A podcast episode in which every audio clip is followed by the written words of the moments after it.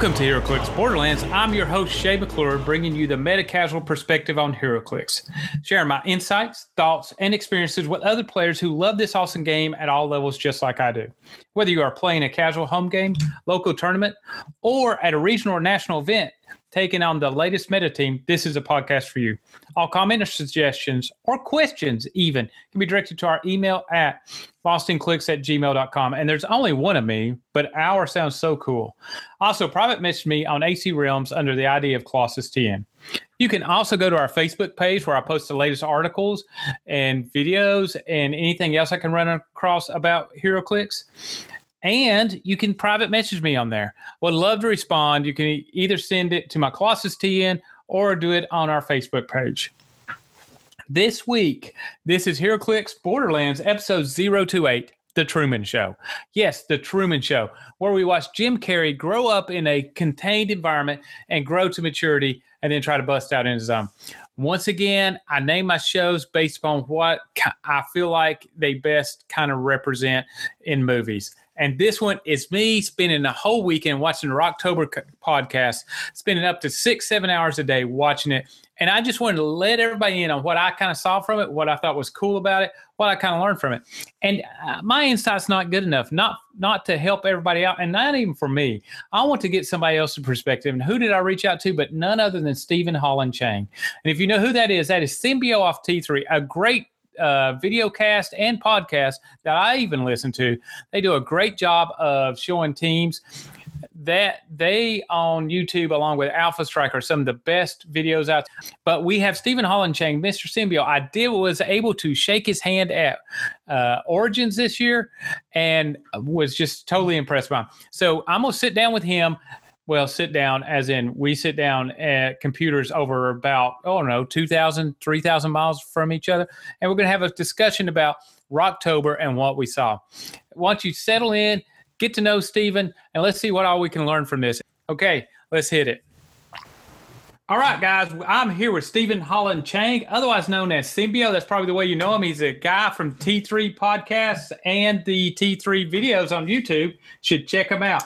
I got him here. Why don't you say hi to everybody, Stephen?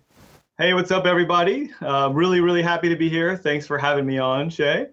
Oh, you're welcome. So, should I just call you Steven or should I call you Symbio? Uh, I, am down with both. I like I like Symbio. Is it's like the my moniker, I guess, that I it's use your, everywhere. So it's your it's your stage name, as long as it doesn't turn into a symbol like Prince did there for a while. right, right. Artist formerly known as Symbio. That's it. All right. There we go. Artist formerly known as Symbio. He's now a sign. There we go.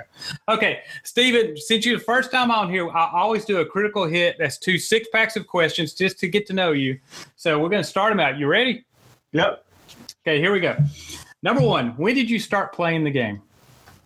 Um, probably about four years ago. Uh, first set that I've started playing was uh, pretty much War of Light.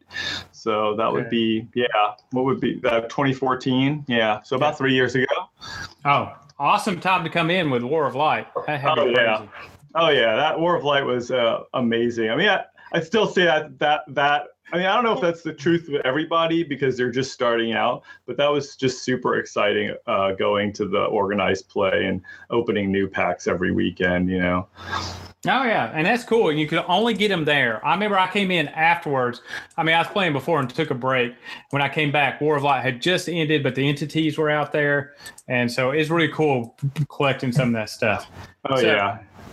Here we go. The big question. Everybody wants to know how did you get sucked into this plastic crack? How did you get started? yeah, that is a good question. And uh, how do you get pulled into this amazing game? Um, I actually, uh, I think I'd say so. Like three years prior to that, I saw somebody post something about the Avengers movie starter set, and um, it was it was either in a store or something. I was like, wow, those those sculpts are super cool. And somebody said it was a really fun game. And then I tried to find it and I couldn't find it anywhere. Like nobody had it and nobody around me played. Um, but there was a comic book store in Chico called Collectors Inc. Jason Reifert uh, runs the store with his family, and he was a huge HeroClix fan. He's been playing since the beginning. And when I was in there one day, you know, he was basically telling me about HeroClix and like come out and try to play. So that was like my first first introduction to the game. He kind of, I already was interested in it, but just never really got pulled in. And luckily, because of his love for the game, um, he invited me to come play tournament and i bought my first pack was the fast forces uh, batman set okay yeah yeah with uh um it was like robin batman i think uh i don't know if i think it was a joker in there but um and I played with my two kids, Una and Kai, and uh, you know Una was only like 12 then, Kai was probably like eight, uh, and so we started playing together. Oh, that's cool. Yeah. A little family effort. Oh yeah, definitely. It's been it was a family effort since the beginning. Like I don't think I would have played as much or be as into the game if it weren't for my kids being into the game too. Um, but you know, it plays off each other. Like you you you share your love with the kids, and then it, you know it gives us something that we both love to do, or we could spend a lot of time um, playing together. So that's awesome. Hey, okay, let's get on to three. So you're halfway through this this side of the dice. Uh, what was the first figure you pulled? I mean, in a in a uh, blind booster. What's your first figure? Do you remember it? Oh wow. Uh, I I would I I think I was gonna guess this one because um, it probably is uh, from the Deadpool gravity feed. Okay. because I remember distinctly, like, you know, I had bought the Fast Forces and then I think I bought like a, fi- a couple gravity feeds. I was like, I'm only going to buy a couple. I'm not going to get into this, you know. How many people have said that? Like, we're just, I'm just going to buy like one or two, maybe. Everybody in Alcoholics Anonymous has said that. right? Yeah. Um, so I think it was the Deadpool that has sidestep and 12 attack. I think it's the 135.1, the one that can like either heal heal or ignore willpower or get willpower the next turn, something like that. It's been so long, but I loved him. I remember thinking, "Oh my God, twelve attack is so insanely good," you know. Oh, you ain't kidding. I mean, twelve attack has been that holy grail of attacks. It is. It is. you know, outside of uh, like the old Infinity challenge where fourteen and seventeen defense were common back then, or 14, 12, stuff like that. But this twelve attack is the holy grail. Okay. So this is an interesting question. I kind of tailored it for you because I know y'all have a great venue down there and you have a bunch of great guys that play. So, and you know, you can say every one of them, but who is your hardest matchup at your venue?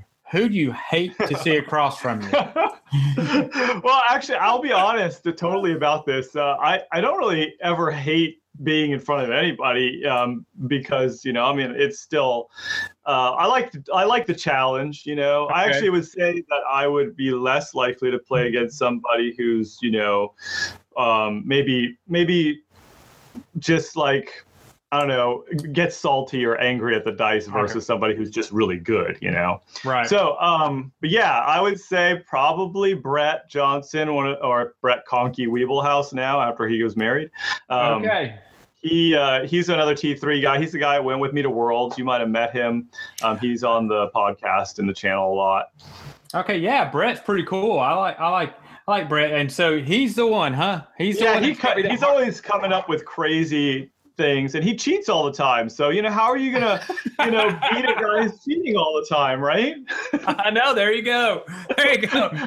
Symbio so, calls him out. Just say. That's right. Oh, oh yeah. Everybody knows. Uh, it's, it's, it's called, you know what it's called? It's called not reading the card in full. Oh, oh, I got you. Oh, I didn't know it. I didn't know it worked that way. Right, I'm sorry. Right. no, but yeah, he, he's great, he, and he's fun to play against too. We have a good time. So, but it sounds like I mean, if anybody's ever watched the videos, you're you that venue sounds like just a lot of fun, a lot of good guys to play against. And, I, and, there's a lot of venues I'm gonna say that I have visited, and they're just like that. It's great to see great venues out there kind of promote themselves and all that.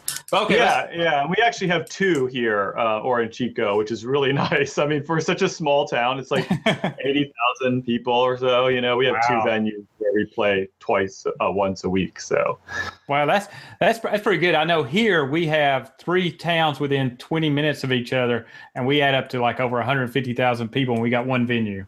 Oh, uh, yeah. Yeah. You got to have a venue who basically loves HeroClix, right? Oh in yeah. order to, in order to do it. You know? A, a person that pushes it. So hey, Yeah. let's get to number five. This is this is going to be an interesting one because I think it shows a little insight into your soul. You're a quick soul right there. Yep. So we're going to kind of pop something out of you. So let's see here. What is your favorite power in HeroClix and why? Oh man, um, I have the boring answer, and then I, and then I have the. All right, so I'm I, all right. Honestly, it's going to be sidestep, uh, Okay. but I also love barrier. So Barrier. Bar- barrier is a little more telling, like you know, personality wise, right? Oh, you don't like to get hit, do you? No, I don't like to get hit. and but but uh, you know, with all the destroy blocking, I'd say sidestep is more my favorite now. It just being able to to move at any time uh, to to rearrange yourself and put yourself in another position is like so huge. Like when you when you stop playing figures with sidestep, you're like, oh oh, I wish I had sidestep. if I only could sidestep, you know. I know. I love that was the power when I got back in the game. I left the game before they had pink powers. I came back when they had them. Sidestep was the hardest one to get used to and the hardest one to see on the board Oh. when I played against it. I'd be like, wait, he'd shoot me and step behind a wall. I was like, Yeah. Or, or, or sidestep from behind a wall and shoot me or sidestep too. So he's always throwing me off. All right, let's finish out this side of the dice. And another one I just crafted for you because I know y'all play a bunch. But what is your favorite map to play on?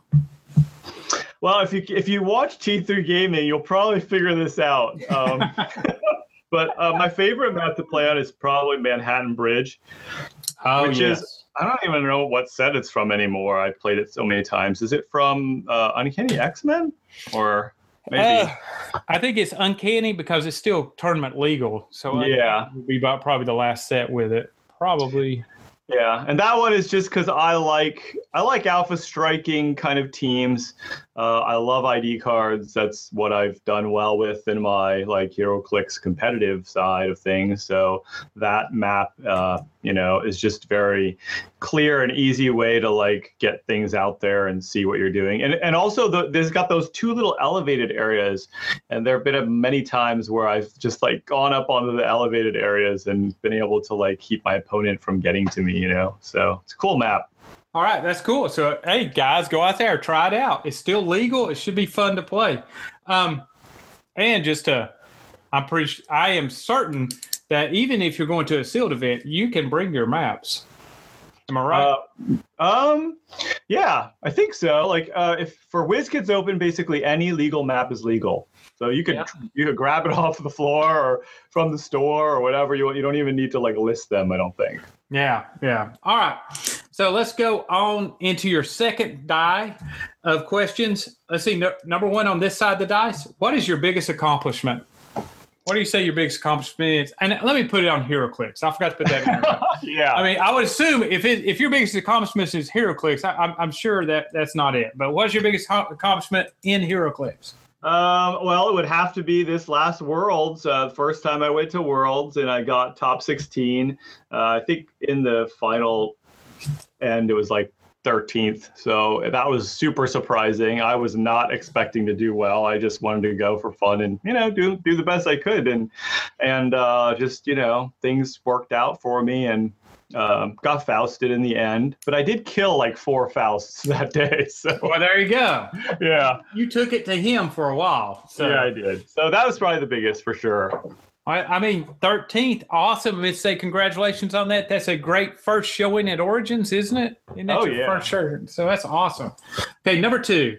What's your favorite thing about the HeroClix community? Um, I would probably just say how friendly and open uh, people are. Uh, most, I, I mean, honestly, like all the HeroClix players I met have just been really nice, down to earth people who who just love the game, um, want to talk about comic books, and even just hang out, you know, at the restaurant afterwards and have a drink or whatever.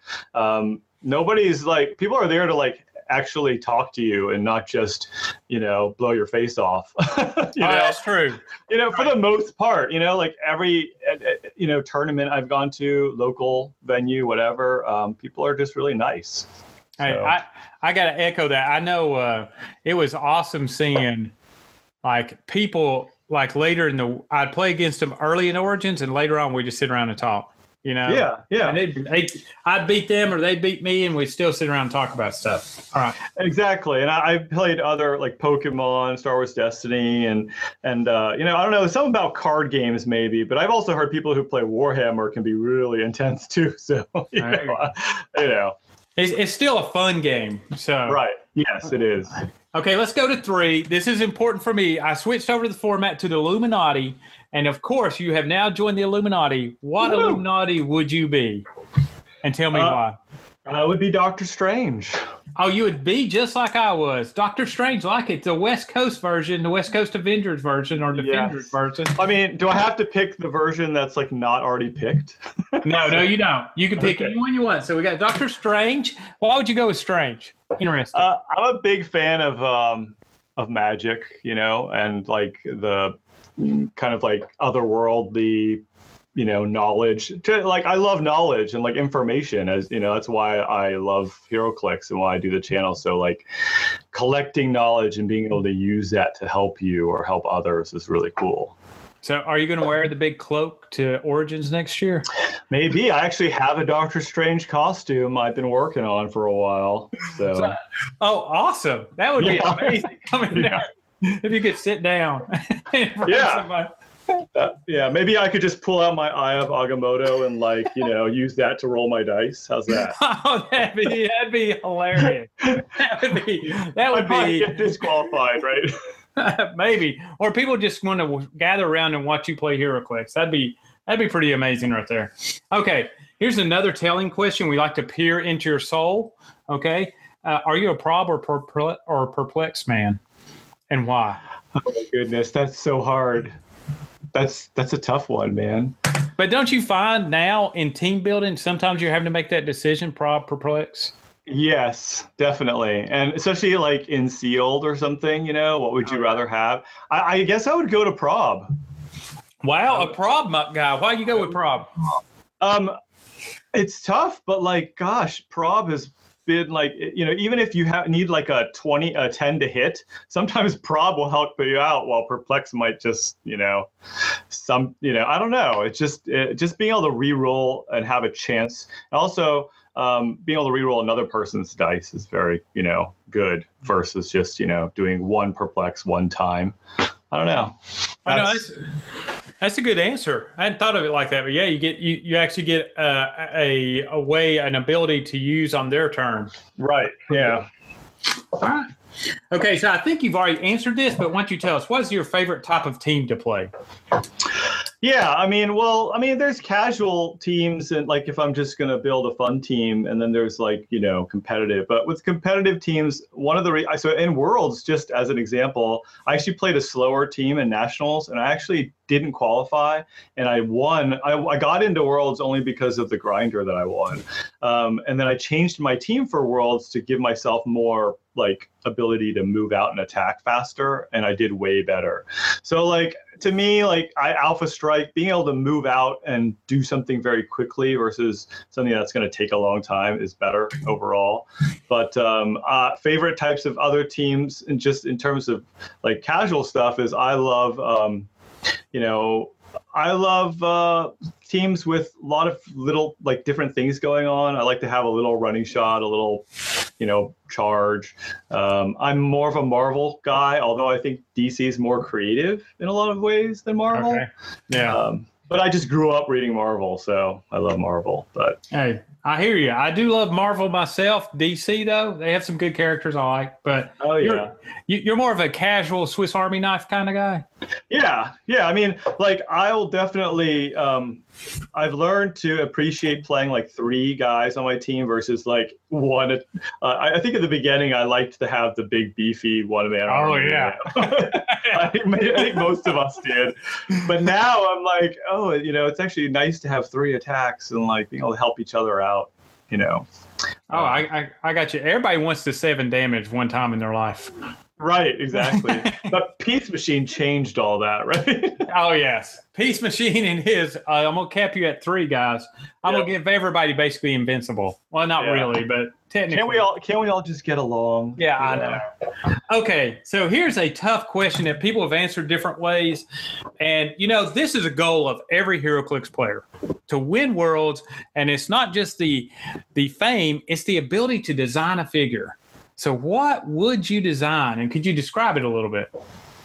Yeah, this is an awesome question, and um, I actually had definitely thought about that. Me and uh, Brett talked about it. Uh, I would design the Sandman from uh, Vertigo Comics by Neil Gaiman, uh, okay. and I think that you they would be able to get the license, you know, from Vertigo. And the Sandman is, uh, you know, he's he's basically like any uh, cosmic entity, right, that can control the dreams of human beings and um, you know he controls the endless which is like a domain. So it would be a figure I, I, was thinking it'd be cool to have kind of like a reverse entity type of possession where uh, the figure possesses another opposing opposing figure, and then basically every turn, instead of picking or plussing and minusing values, um, get to minus or decrease their values, and then cancel out powers based on the powers that are on the dial, something like that.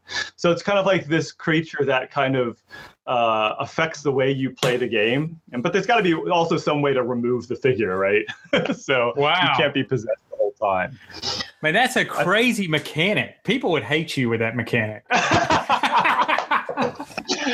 I mean, I was like trying to think of something unique that hasn't been done before, but yeah, maybe so. But maybe it has to be, you know, it has to be balanced, right? I so. can just see that. Oh, hold on your right. Thor is now possessed by my Sandman, and uh-huh. you can't uh-huh. do this. And here's a negative here, and here's a negative, and uh, enjoy your life for a while, there, buddy. right, right. But you know, there's got there maybe there's some way where you can like roll. Maybe you roll for it, you know, so it doesn't happen all the time. I don't know. I know you but, could do uh, a. I guess you could treat it like a mind control. Mm-hmm. Oh yeah. I guess, and then run it like a Leonardo. You roll every time to see who wins oh, that's a good way. That would be a good way to balance it. So it's not like a for sure every turn, you know? Yeah, but um, but I love that character and just like doing something with the idea of people's dreams or their subconscious, like you know, affecting the way they do things, would be cool. You are definitely Doctor Strange. yeah. he picked right? a perfect Illuminati. I love that. Okay. I know I got through. That was our critical hit of questions. That's awesome. You got through those two six packs of questions. But you know what? I'm not done talking to you about a couple of things because there's a couple of things that are very intriguing about me. Um, I was first turned on to T3 by Malcolm Rush. He was actually listening to my podcast and he said, "Hey man, you need to go check this out." And I had some other people tell me that too, like Nick Zim said, "Man, you need to check out this. They have some really cool stuff." So, number one, how did you get involved in T3, and what, kind of what's the origins and philosophy of T3? You know, this is shameless plugging time. Go ahead. cool, very cool. Thanks. Um, yeah, uh, so T3 podcast started out as an audio podcast on on uh, biweekly, done by Luis Torres, uh, Matthew Colony, Nate Laterio, Brett Johnson, and um, Ben Hayes, and they got together uh, it's T3 stands for Tabletop Talk, and it was mainly geared towards HeroClix and Pokemon and tabletop games. And like they would get together, and they still we still do, uh, you know, twice a week just to hang out and talk about cool tabletop games. And HeroClix was the big one we played for um, mostly, and it still is.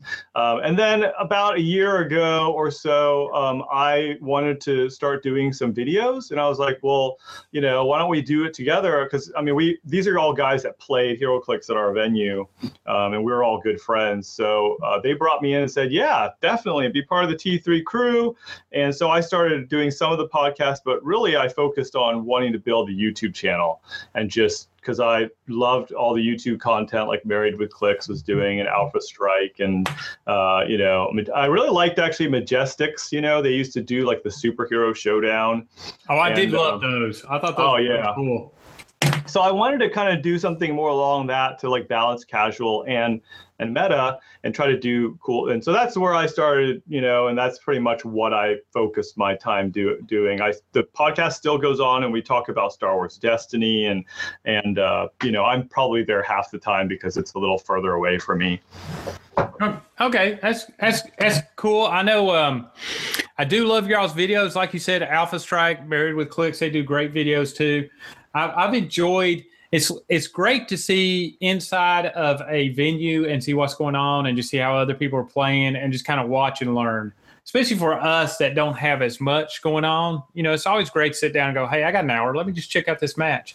And y'all yeah. test out y'all test out some great figures too, and I like seeing it in live game action with mistakes and everything going on. You know, yeah, we I am definitely we are definitely not like that. That kind. There there are channels out there. I mean, not HeroClix necessarily, but other channels with other games where they post like only the games they win, or right. you know they they really edit what they post. But I, I, pretty much go every week. We record, and I try to. Eh, sometimes it gets lost because it didn't record or whatever. But I just post what we play to get a feeling for what like our games are like. You know. Hey, and I got to say, uh, I thought it was a great job what you did. I don't know if it's your last one. It's the last one I watched where you did commentary on top of it. Uh, yeah, I did one um, on the Unimind game. Yeah. And then I also, uh, I don't think I posted a new one that we did, but yeah, I mean, HeroClix. I think it's cool to have commentary, um, but you also want to know for sure what they're doing, right? Right. During commentary, so it's it's kind of a tough thing to co- do commentary on. Um, but I was trying that out. So you think it you think it's good to do that way? Well, I think at times it's it's kind of like watching football. Sometimes you want to see a little insight into strategy. I mean, you're not really going to get that insight all the time when somebody's playing. You know, they'll say what right. they're doing, but you know, you don't see it until later. But you can, but it's also nice to hear another well-versed hero, HeroClix player. Oh, he looks like he's setting up for this. And I, you know, as a newer player, I can watch. It's like watching a football game. You know, they're starting to do, they're trying to run the jet sweep. You got to watch this guy running. So I'm watching a play. I can see it happening. Yeah, exactly. So yeah, so I think that part of it is really cool. Um, you know that you you could kind of like anticipate things and you know say, well, he could call in this guy or this guy. You know, which if you're just watching them, would just they wouldn't tell you any of that, right? Right, right. I'm not going to sit there and I'm playing you and I'm going, I'm thinking about this guy or this guy against you, Symbio, but right. I don't know yet. And but which I, one do you think I should use yeah. to kill your character? Yeah, that's a truly casual game right there. right. Yeah. Um, okay. Here's another thing. I think this is awesome because I believe on Rocktober your son Kai won hit won the tournament. Am I right? Yes, uh, just last weekend uh, played the ROC trial, and Kai he's he's 11 years old. He's been playing since he was eight, though. Um, he's got more experience than a lot of us. he's been playing a while, but I think just in the last year, he's finally kind of it's clicked. Certain things have clicked, but um, yeah, he did really well. Um, I, I, did make a, a, few mistakes, and we're going to see those ter- terrible mistakes in the video. But I made mistakes all throughout that day. I, I blame it on the Philly cheesesteak that we had before finals. Yeah. Wow. Don't do that. Philly cheesesteaks are awesome. I love those. Things. They are. but don't eat them right before finals. I bet not.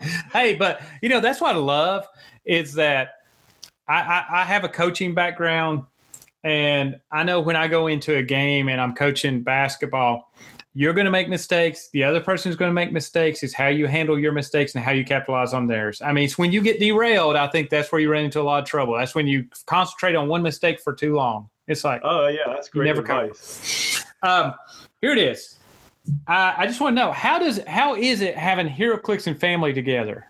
I mean, because I mean, you have very successful. Una's even a very good player, didn't she play? I thought at the Reno. Didn't y'all go to Las Vegas or Reno and play in a big tournament she was at too and did pretty well? I don't know. Can't yeah, remember. no, that's correct. Uh, Una actually is better player than me, but um, she, uh, you know, she's uh, 15 now, so she kind of grew out of it this year, you know. So oh yeah, it's a girl. Unfortunately, yeah, exactly. Like she just has other things she's interested in now. But she played for a long time. She did really. She top 16 in quite a few like super qualifiers uh, down in Tulare and um, uh, Newark. But uh, so being part of family and having like HeroClix be a thing was a, a with all of us is huge. I, I, loved it, and I still do. That's why me and Kai play every weekend. Um, you know, but it's a it, it, allows you to like i said you know spend a lot of time doing things that you love together. Some families they go play soccer and football or whatever and and we play HeroClix you know you we do games. Uh, y'all, y'all carrying your tackle boxes and all that.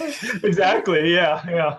And so sunday morning we're like up in the morning like just digging through clicks like figuring out like what we're gonna play you know so it's great.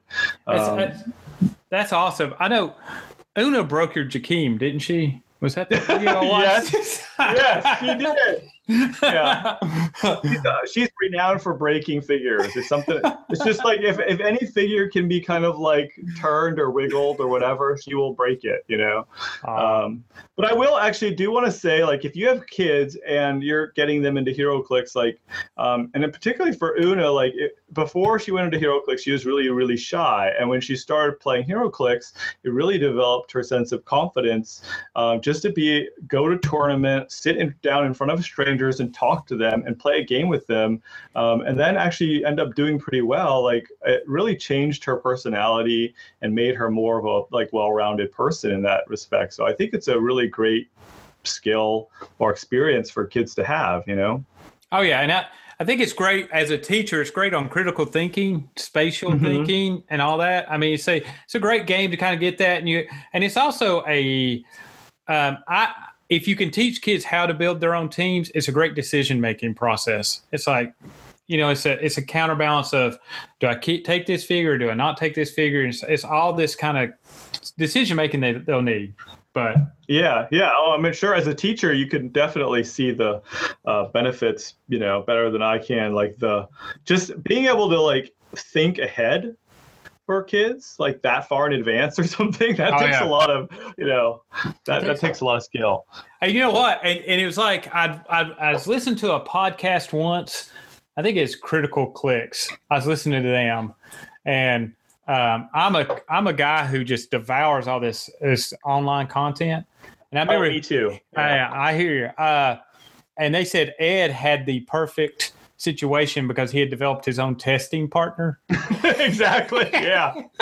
I know. so, you know, if he has an idea for origins, he just brings Isaac out and they just go at it with all this. And he's got, he, he doesn't have to do anything other than, hey, let's set up and let's practice. Right. So you've got that going for you. Kai's grown into that.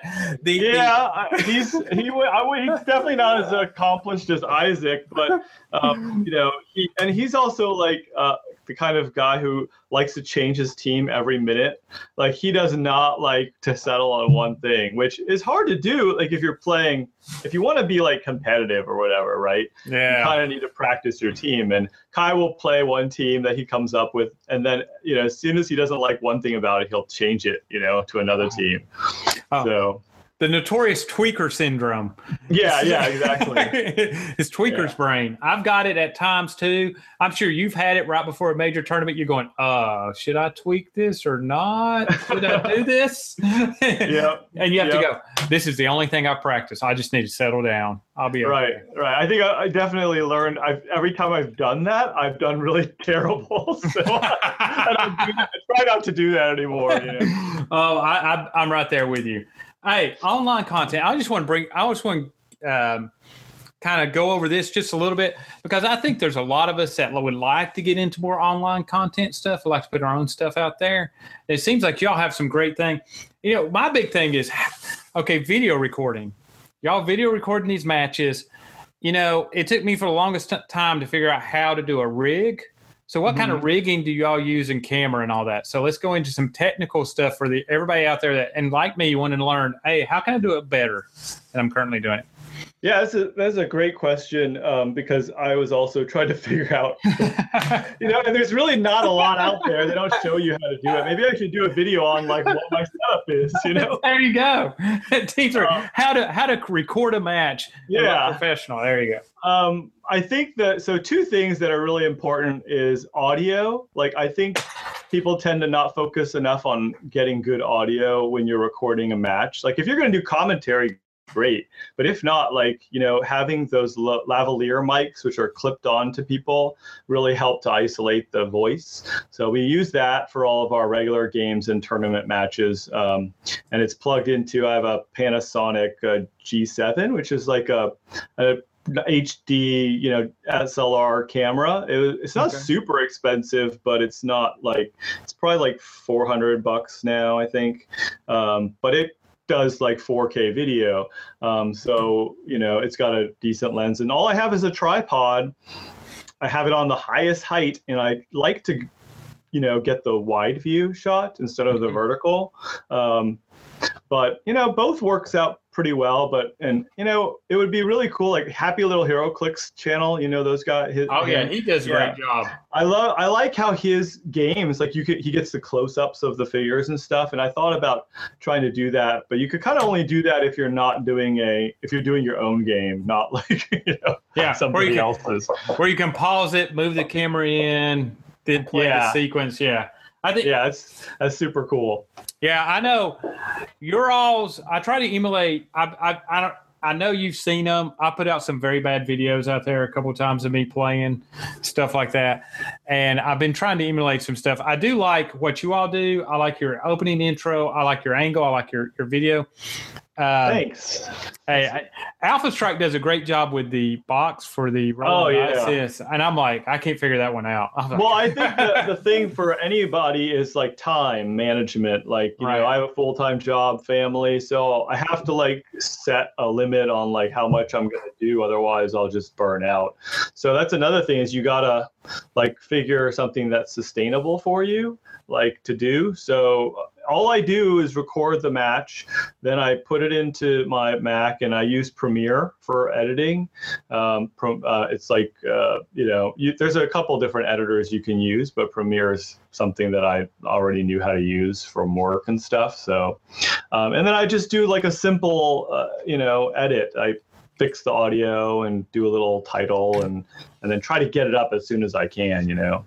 I, um, I, I say that's great advice. Uh, I know, I know as a content producer, and I know you as a content producer, we want to see more content producers. Yeah, definitely. I, am not in competition with anybody. I just want to see more stuff out there because more stuff's out there. The more I learn, the more I like yep. So especially for HeroClix, I feel like there's just not um, as much, you know, out there. Like for Star Wars Destiny, which is another game I play, there's a lot of stuff. There's like eight channels or something constantly. Oh, really? Wow. Yeah, with with with like at least two or three videos a day. You know, with HeroClix, you gotta wait like a week maybe if you're gonna get one. I so know. I wish there was more. So you know, everybody listening out there don't be afraid and do what you can. You know, just come up with something. Uh, you know, interview your local players. Uh, you know, just do something interesting. Yeah. Yeah, I mean, it, I mean, it could, be, it could only last twenty minutes. It can last an hour. Whatever, whatever. You're putting out good content. I know. Um, I know. I'm, I'm in the same boat you are. I, I'm full time. Got a family. I don't have any kids, but I am married, and you know, I have other obligations. I coach. All right, I, am not this year, but I, I have in the past. But um, it is hard, and I have tried many avenues trying to do some new stuff, and I just run out of time. You know the way yeah. it goes.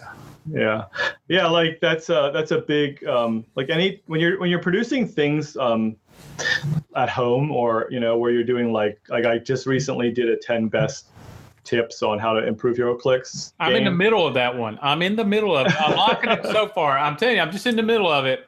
It's an hour long and I only had like so 20 long. minutes. Well, no, that's fine. I just had 20 minutes and I was like watching it. And then uh, like, I was like, well, I don't have any, haven't got back to it. I am telling you, yeah. I'm liking it so far. I do like it. Oh, great, great advice.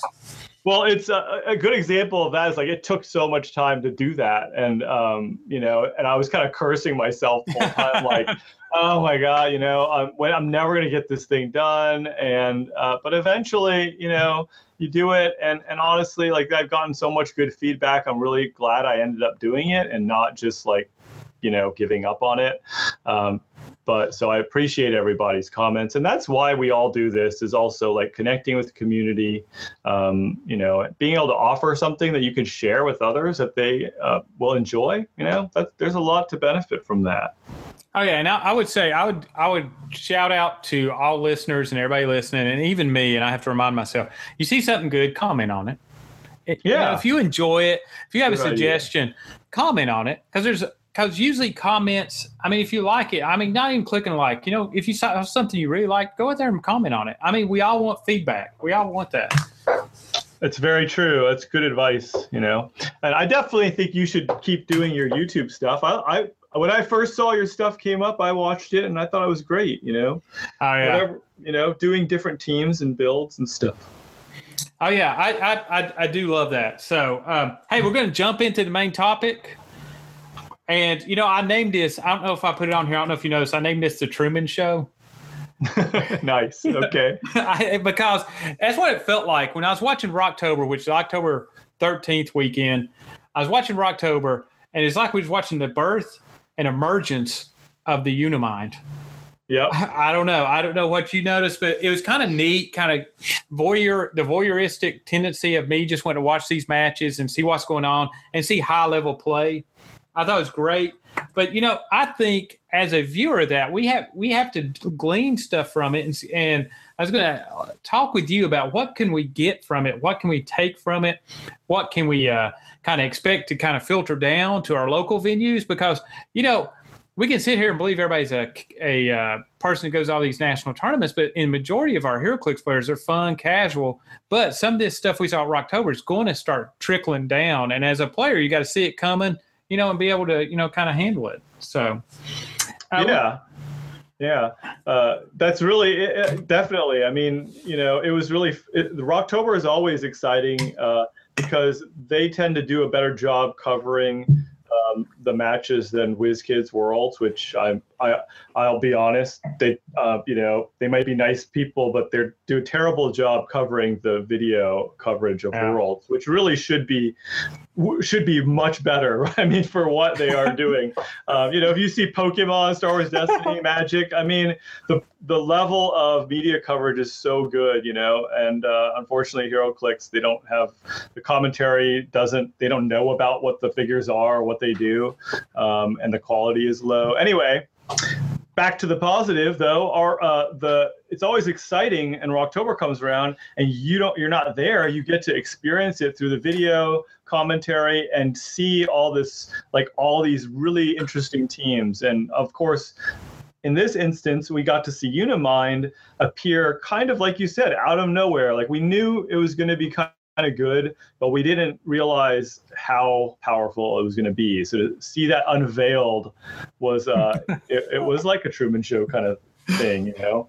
yeah, he got birthed as a baby, and we just sit there and watched his whole life in front of us. It was just kind of crazy. yeah. Okay, so you know and I broke this down to categories, and, I, and you know we watched the matches. I go ahead and tell you, I was, you know, we had some family health problems, so I was at a hospital for most of that Saturday, and it was I wasn't I wasn't ill, but family was, and so I spent most of my time in there watching the team tournaments because they were broadcasting that, and then Sunday I watched a lot of it, but um, I, I was picking up a lot of stuff. I, I love seeing how people use figures.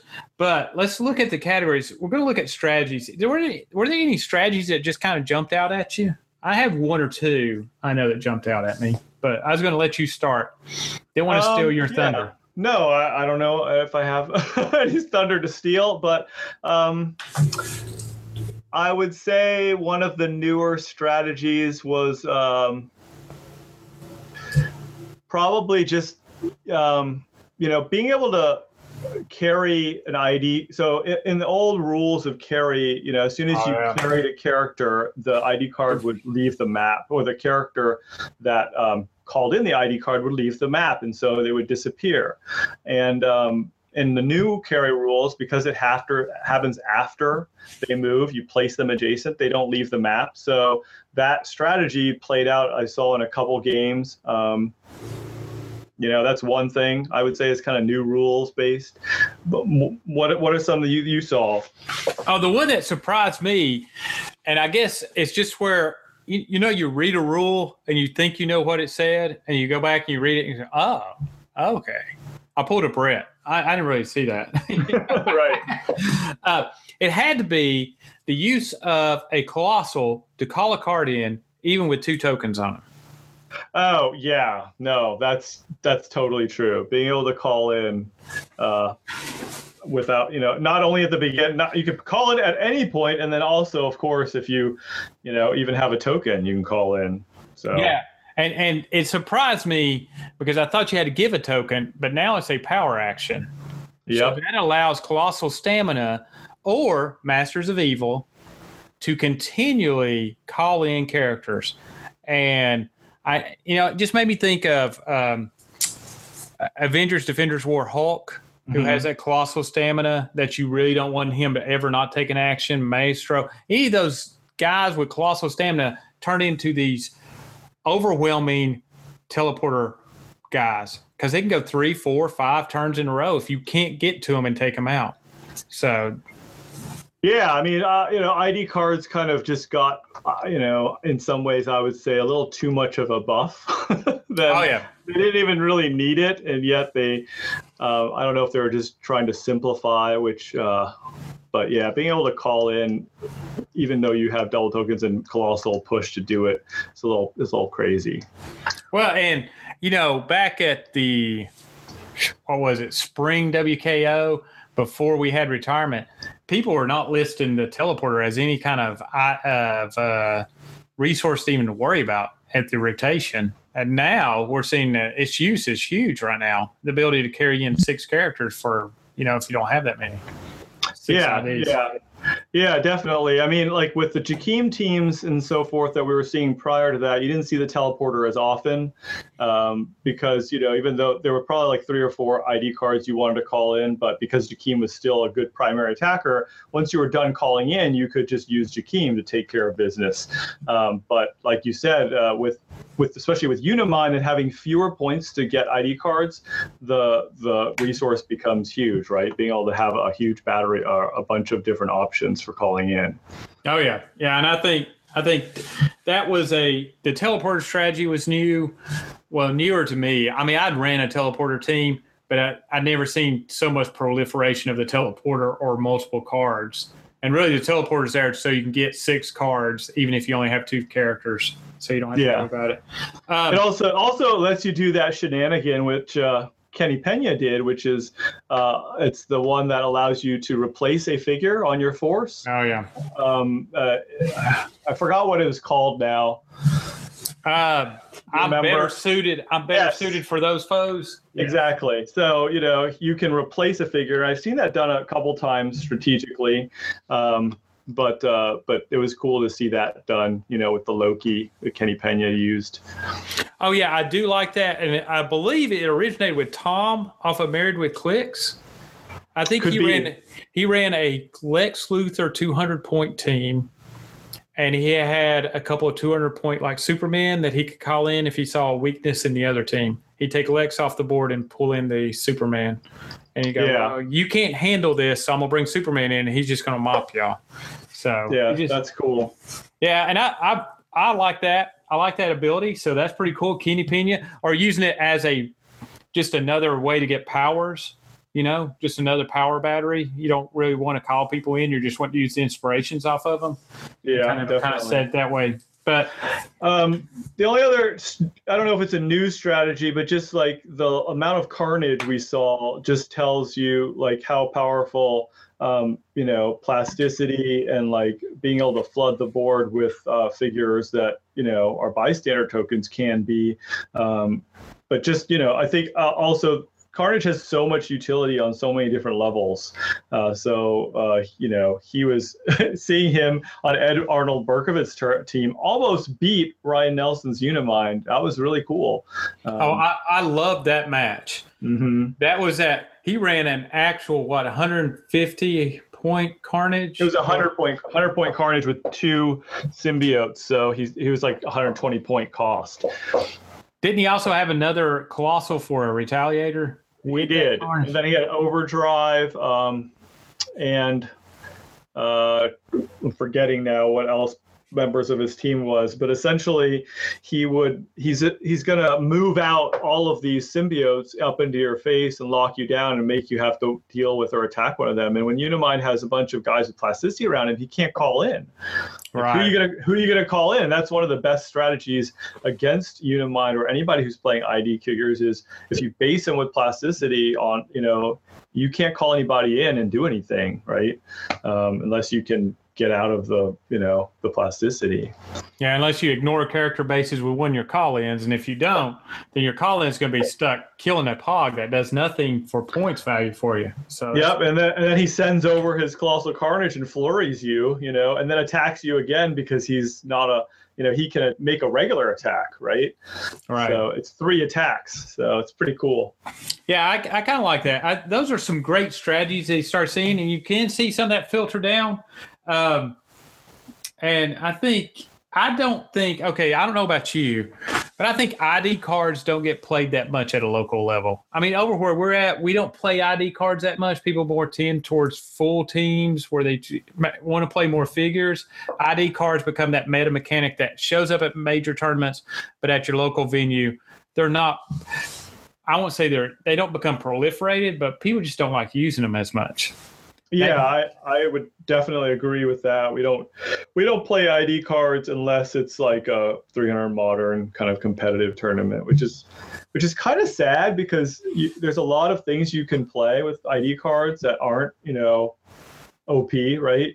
That's kind right. of creative, um, and we don't really get an opportunity to use them outside of that format, but um, you know, there's a lot of cool figures you could use that you never get to call in. But I, I just think because the mechanic itself is a little like, uh, I think when I first started playing it and people in our local venue would, you know, didn't really know that much about it. They were like, that is broken. You can call in somebody for five points and then they, you know, you know, you, you don't get any points unless you KO them, you know? So there yeah, might be I a mean, little of that. Yeah. And, you know, I don't know. I think I think it, it, it has earned itself because of its use and its proliferation with certain figures. You know, that five points, depending on the figure you're calling in, can be a really abusive. Chase Green Arrow, that's a really abusive five points. Yeah. you know, the Spider Man call in, that's abusive five points. The Adam call in, you're like, really? Okay. So um, I think local venues will kind of they just want to have fun, so they push that strategy aside. It gets kind of labeled meta, and you know, it's just said, you know, only you you might play it once. You're not going to play it on a regular basis. So yeah, I think it would be actually fun to do a format where you kind of ban certain figures, but then, you know, allowed certain ID cards to be played um, just to see what could happen, you know.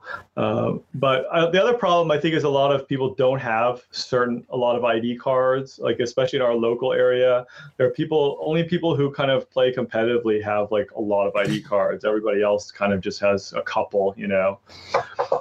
Well, I, I, blame that too, and I, I love WizKids, but I think when they did the ID cards, since they're that powerful, even I, when I got a case of World's Finest, didn't get a lot of ID cards. I thought, you know, I expected to see more ID cards in there. I don't think that. Yeah. Yeah, World's I, Finest was tough to get ID cards from. I was like expecting one a booster, not one every third or fourth. I forget how many it was, and I was like, eh, I don't know, but I can see where that they're hard to come by. Um, hey, let's move on to teams. Did you see any team builds that stood out? You know, which ones could find an impact at your local level or meta level? Oh well, I mean, there's the obvious, I guess, right? Um, Uni, I mean, Unimind Nighthawk Prime is going to be, you know, it's definitely a, a, team that I've been playing around with and just seeing what it does and like seeing how good it is. And I'm going to WizKids Open this weekend here, um, and I'm considering playing it. So I mean, it's definitely that team is gonna be meta everywhere. Like WizKids opens, very you get to expect to play against that team, right? Right. Um, the uh, Kenny's team is really interesting, but it's it's one of those teams where you have to, I think, be a really good player and to know how that team works to play it. It's not something that you I don't think you anybody could just pick up and pilot. Um, and so uh, other teams, Jakeem, I think you're going to still see Jakeem and you know Hal Jordan around there. Um, and then Jakeem with the Green Lantern barrier teams. Um, I kind of this is the I wish I wish we got to see some videos of other teams. Like I, there was, yeah. I mean, they did a great job, but um, it was I don't feel like we got as much diversity of, of video of what was out there. I mean, there was probably a lot of different teams we didn't even get to see, right? Right. I think I saw on Facebook. Did you see the picture? Uh, was it PJ Brolin was running like a ton of uh, was it Flora or Groot yes. Colossals? Yeah. I wanted to see that thing play. You know, yeah, I wanted to yeah. see I wanted to see how that would work. Um, I think some interesting teams I saw was the Carnage team that that Ed ran. Mm-hmm. That was interesting to me. That actually spoke to me that that could actually find its way to the local venue because definitely, uh, you know, although carnages are expensive. true, we only need two. yeah, and and but you can also pair him with a non-carnage colossal and just and as a variant of that team run a carnage at 100 points. And there's not a lot of times that HeroClix players are able to run their colossals past their colossal retaliation. So that might be a fun way you know it's just a new option that you might see. And mm-hmm. you know you bring it. I've seen people at my venue bring other colossals just carnage is so effective at 100 points. It's just crazy yeah, actually, locally, my uh, one of our local players, Levi, played that Carnage uh, at 100 points and played him with Red Leader, so that and he just kind of sat back and then played a bunch of Pogs. So he just waits for you to take out a Pog, and then he can come over and flurry you with 12 attack, six damage or something, wow. hit you again. You know. so uh, yeah, I definitely think that that that idea is is can filter out to the local level for sure. Mm-hmm. Um, Hey, an impressive figure I had from the sealed day, the day before, that you know I toyed around with Thorbuster. Oh yeah, he's a neat little figure for 125 points, and I think at a local level, you're going to see him popping on teams because he does so much stuff very well. At 125 yep. points, he's he's got range, he's got psychic blast, uh, he has some defenses against certain types of characters people like to play.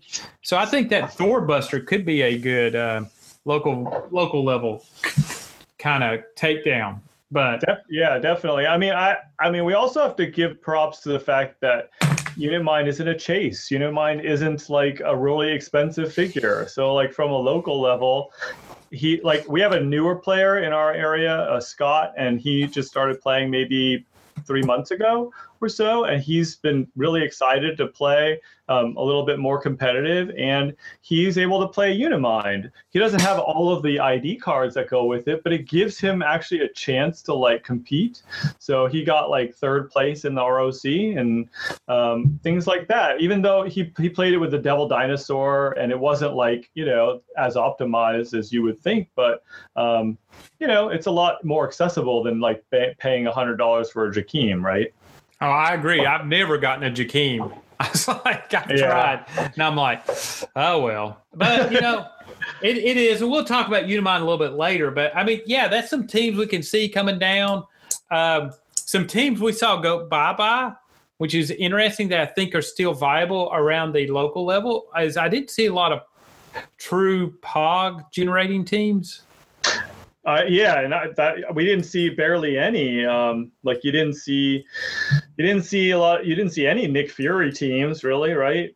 No, no. Nope. You might, You'll probably see them at a local level, but I don't know. I mean, also, uh, you know, Doc Ock. I don't even know if he made it anywhere out there. Um, I didn't see any Doc Ock or uh, Samantha Cap was probably out there, but didn't make it to the top eight or top 16, right?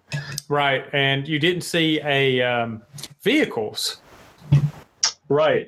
There's a little yeah. bit of a little bit of overdrive still out there, which people thought overdrive would kind of go away because of Mr. Nobody or something, but he didn't. He's still out there.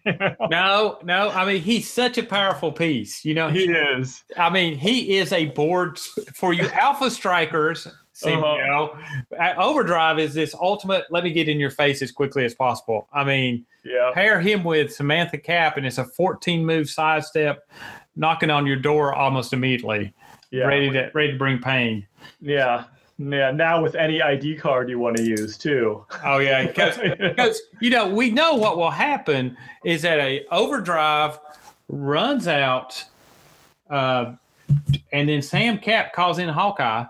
Mm-hmm. a 14 and the Yeah. whole side of the board is now open for Hawkeye to take out Colossal after Colossal after Colossal and just ping everybody. That's And why then- Pogs are not really viable either. Uh, is just Hawkeye kills them all. you know, Yeah. so You know, and we're, and we're all holding our breath for Shield Level 7 ID cards to go away. yep, that's going to be a game changer for sure. I, I think so because because that includes Nick Fury, the Space Armored Hulk. That seems to be a popular call in for Shield Level Seven. Isn't he one of those? Yeah, And definitely. The T- Hawkeye. Yeah. Uh, Hawkeye, what else is I mean, Peggy Carter's kind of already gone. Nick Fury obviously is going to be gone. I mean, just losing Nick Fury is going to be huge, you know. Oh yeah, losing that set, which I don't know. I'm ready for it. I'm not saying uh, it's a bad thing. It's a good thing, you know. We've No. we've we've played a lot of these pieces for enough, I think. Yeah, I'm ready. I'm ready to get rid of that and have some new threats. Uh, I think, and the rotation of the ID cards will be interesting because Uncanny X Men is going to have a lot. So we'll have to see how that kind of turns. Uh, X-Men First Class, which X Men First yeah. Class. I'm sorry. I'm, I'm I'm behind the times. I'm old. I'm. Uh, they just previewed that, I guess, a little bit, or or gave a little bit of spoiler on that. Oh yeah, and that looked awesome. So um, we'll we'll have to see. We'll have to see how those kind of come back up. Um, hey, let's jump to trends. Did you notice any trends out there? Oh man, I mean the biggest the biggest thing is an ID card call-in battery, right? Oh yeah. I mean, I'm a per, I'm somebody who's played that since the beginning, whether it's the Quinjet or you know Jean Grey, Jakeem. I mean, essentially they're all ID card call-in batteries. That's what is the biggest, most powerful thing. So if you're on a local level and you want to play uh, in a WizKids Open, you got to be comfortable with how ID cards work and how you know it, it gives you the flexibility to deal with whatever you're fighting against. So if you're playing a one-man army, you call in Nick Fury, you know, you, or Chase Green Arrow. You, you know that you're playing Pogs, you put call in Hawkeye. You know that's the kind of kind of uh, I guess strategy that you have to be familiar with. Oh yeah, that's a huge trend. ID cards. Um, I think since they're not doing away with them, X Men First Class is going to have them. I think you got to get used to them. They're going to be Yeah. out there. Hopefully, they fix the distribution problem so they're more readily available, which seems to you know kind of help anything. I believe. Hey, one thing I noticed, and I have one. I've not played it, but the boxing ring. Huge. yep. It's Yep. huge for five points. Again, we're talking about five points, big deals. The boxing ring's huge. For five points, you're able to change terrain on a map that you shouldn't be able to. I mean, that's the way I look at it. You you get put on the office map and you got a long range team, you put it over some walls, and all of a sudden you do have a corridor of long range. And it is it is as long as it's not elevation, you know, it can change the way a map is designed, and that's important. And it gives you extra defense. And I don't think the rule of three affects it. Am I right? I thought I'd read somewhere that is that true? Uh, you mean in terms of how it modifies your attack? Yes. Well, yeah. Like Um, back up. Well, you know, it, I think it still would affect it in the sense that if you had, you know, if you already had lowered, somebody had lowered your attack minus two, if you're on the outside of the ring trying to shoot in, you you would only minus three, you know. Um, but because it it works in re, it kind of works in reverse. Like you can up your defense value, sit in the ring, and then they minus their attack. It's like minus four, right? Yeah, really. So, yeah, it's it's a it's a game changer, and I I mean I've tried to play it a couple times, and I definitely, but I, I find it a little. It's kind of tough to work with in some ways. Like just you have to be able to ignore hindering to go back and forth, you know, through it. Right. Uh, there are there are little things you got to remember, but for five points, if you put it on that sporting arena map, which some people got at the Worlds, uh, Yeah, I got one. I Yeah. love it. it gives you plus one to any uh, defense for any character you pick. You know, Wow. just by playing that map. Yeah, I know. And you, all you got to do is win it, and then I think it gives a it gives you an under. Well, as an opponent, if I see someone put down the boxing ring, I kind of know where they're going. yes and no, actually. They, I mean, a lot of people use it as a kind of uh, deferring tactic. Like you, people tend to focus on it because it's this big white, you know, thing. In oh yeah. Top, right. But half of the time, if you notice, people may not even use it. Uh, you know. So, That's true. I guess it's dependent upon the matchup, and it also changes angles of fire, and it just kind of throws you off if you're used to a map. So it does. It does. And, and a lot of our new vehicles now, you know, like the Merc Jet, the Invisible Plane, they're they're terrains now. So yeah, I'd love to see that played more. Um, I know, like, Invisible Jet is a great way of uh, controlling movement. So if you put it on an office map or something, you can actually keep people from moving through a certain uh, area, which we don't, which, like you said, special terrain. It allows you to modify a map's terrain. Uh, I think if you can think of creative ways of using it, uh, you, you know, it can be really, really good. Yeah. And I like also somebody had said it's a great way to generate heavy objects. Oh, right. Well, if it's destroyed, right? Right. If you destroy it, it will generate in every square it was in a heavy object. Yeah, that's a lot of objects. that's eight objects. yeah. you're looking at uh, who is it that can carry two? Yeah, there, there isn't there like a Colossus or Hulk or somebody who can carry. Thor two? can. Isn't it is the Mjolnir? Is it the Mjolnir Thor can pick up two? And can you use both of them on you? I think you're right. Yeah. I don't have that Thor, but yeah, we'll have to look that up. Yeah, look that up because that'd be crazy. Yeah, but I mean, you have to shoot through it and miss, right? Yeah, I think so. Yeah. So it's not going to be like something that happens very quickly, you know. Oh, that's true. That's true. But, you know, it's always. Unless, I don't know, can, can you destroy it? Like, can you attack it? I don't think so. I don't know. See, I just, I, I, I own one, but it's sitting on a shelf. It looks pretty. I just not brought it out, you know. I, I, oh, it's fun to play. You should bring it out just for casual games, actually. Oh yeah, I've been wanting to because I think that hypersonic, uh, get a Wonder Woman in there, it might be really fun. Yeah, uh, I think uh, the only thing I didn't like was Diana Prince wouldn't qualify. I think she's an Amazon. No, she's not even an Amazon. The planetary one. Uh, I don't think she is. Yeah, she's she's forty points. She's like right in the wheelhouse to go in it for 135 total. You'd have a pilot for it, but it's yeah. okay. You know what um, Brett did was he put the uh, Venom Hulk in it, mm-hmm. 100 point Venom Hulk. So it had a 12 attack, 5 damage, hypersonic speed. oh, wow. And then it has like what I think it has like 11 clicks or something. And after it pops out, you've got this Venom Hulk with a flurry, you know, 11 attack, 4 damage. Well, okay. I didn't think, I didn't think, can, can non Amazons pilot it? Oh, yeah. It's still a vehicle. Okay, so okay now this doesn't get these special powers or abilities. Okay, here, here okay. So this is my I won't say it's an evil thought, but it, would be fun to play at your venue. Is to have it with uh, Avengers Defenders War Hulk. Oh yeah, the the twelve attack four damage one. Well, the uh, the one that oh, wait, he would, no. he would no he drives it around, and when it's destroyed, he pops out on his oh, don't mess with him click. And he won't have any tokens on him, so he can run uh-huh. through everybody. Are talking about the rate, the one with the um uh, uh World War? Yeah. yeah. yeah, okay. I think he would be crazy in that thing. He just yeah. flies around. he flies yeah. around. When you pop him, he gets basically eleven or however many clicks it is. He gets that big of shield armor on him, and then when he pops out, he's not going to be tokened, and he's just going to he's just going to pick out your biggest guy and just go hammer him really yep. quick. Yeah, that's true. That's, and it, he's got that those three stop clicks or that uh, that's big huge stop click right there. So right, right, perfect. Yeah, he just stops him, and then he will. Anyway, I've always been trying to find a vehicle for that guy because I think he's perfectly made for a vehicle.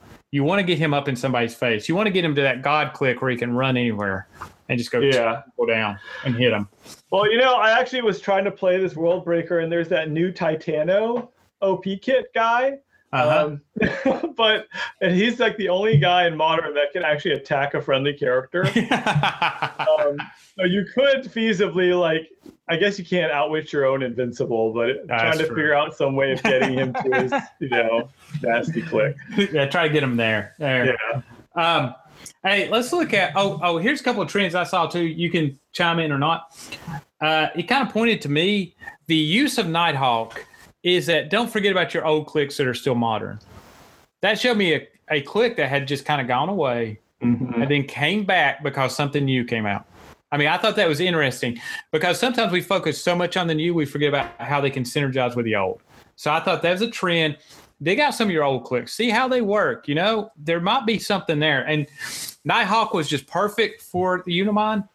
And so I thought that was it. And Colossals, they're still around. There's still a resurgence of them, and they're and they're almost more important than ever. I mean, it's yeah almost- yeah that's great. That's a great um, insight uh, you know and that's what we call like the meta game right, um, Right. that it's constantly changing and reacting to itself. Uh, um, like i remember one of the reasons why dennis uh, sorry uh, daniel powell played the atom which you know it's definitely seen a lot of play but it's not one of the new colossals uh, well, he played that over another Carnage because in retaliation he could get rid of a bunch of those symbiotes if it was a problem because it ignores shape change and super senses. So um, you know this, that's pretty cool. And then you know Kenny Pena, like what two years ago or a year ago, brought out the old Con Le dupe that nobody had ever played. I in a know. while Yeah. you know it's cool stuff like that you know um, I, I definitely i'm not one of those amazing team builders.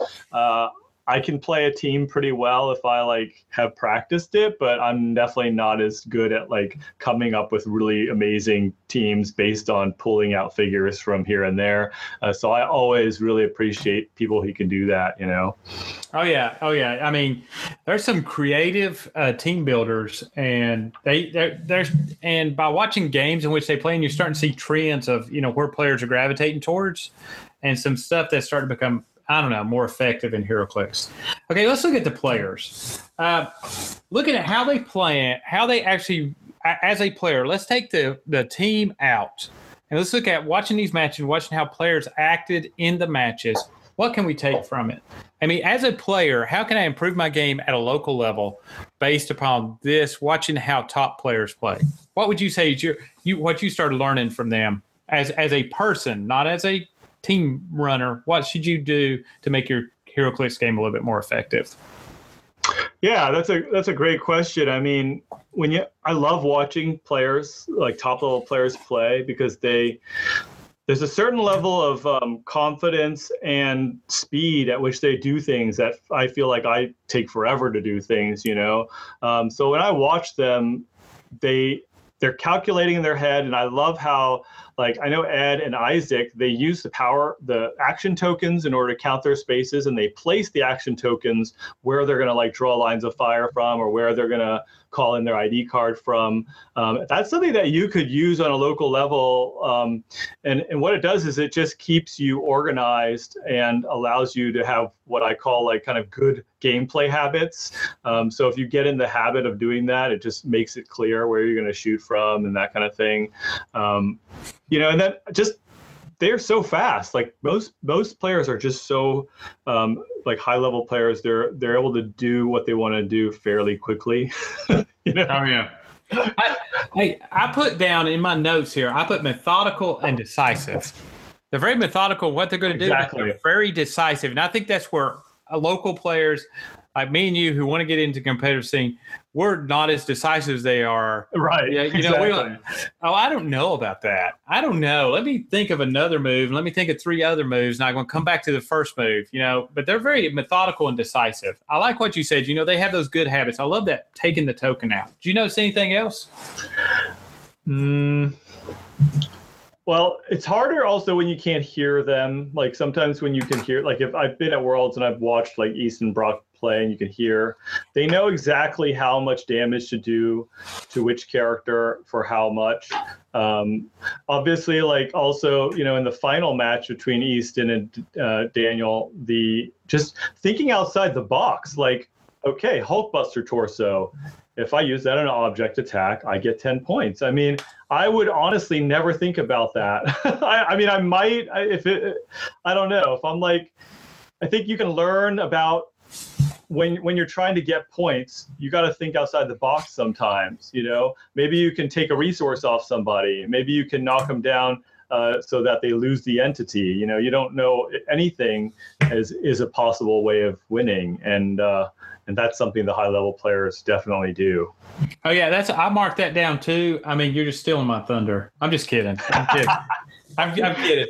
It's it is those high level guys know the points. They know the they know where they're at, and they know how to get the points to get to the win.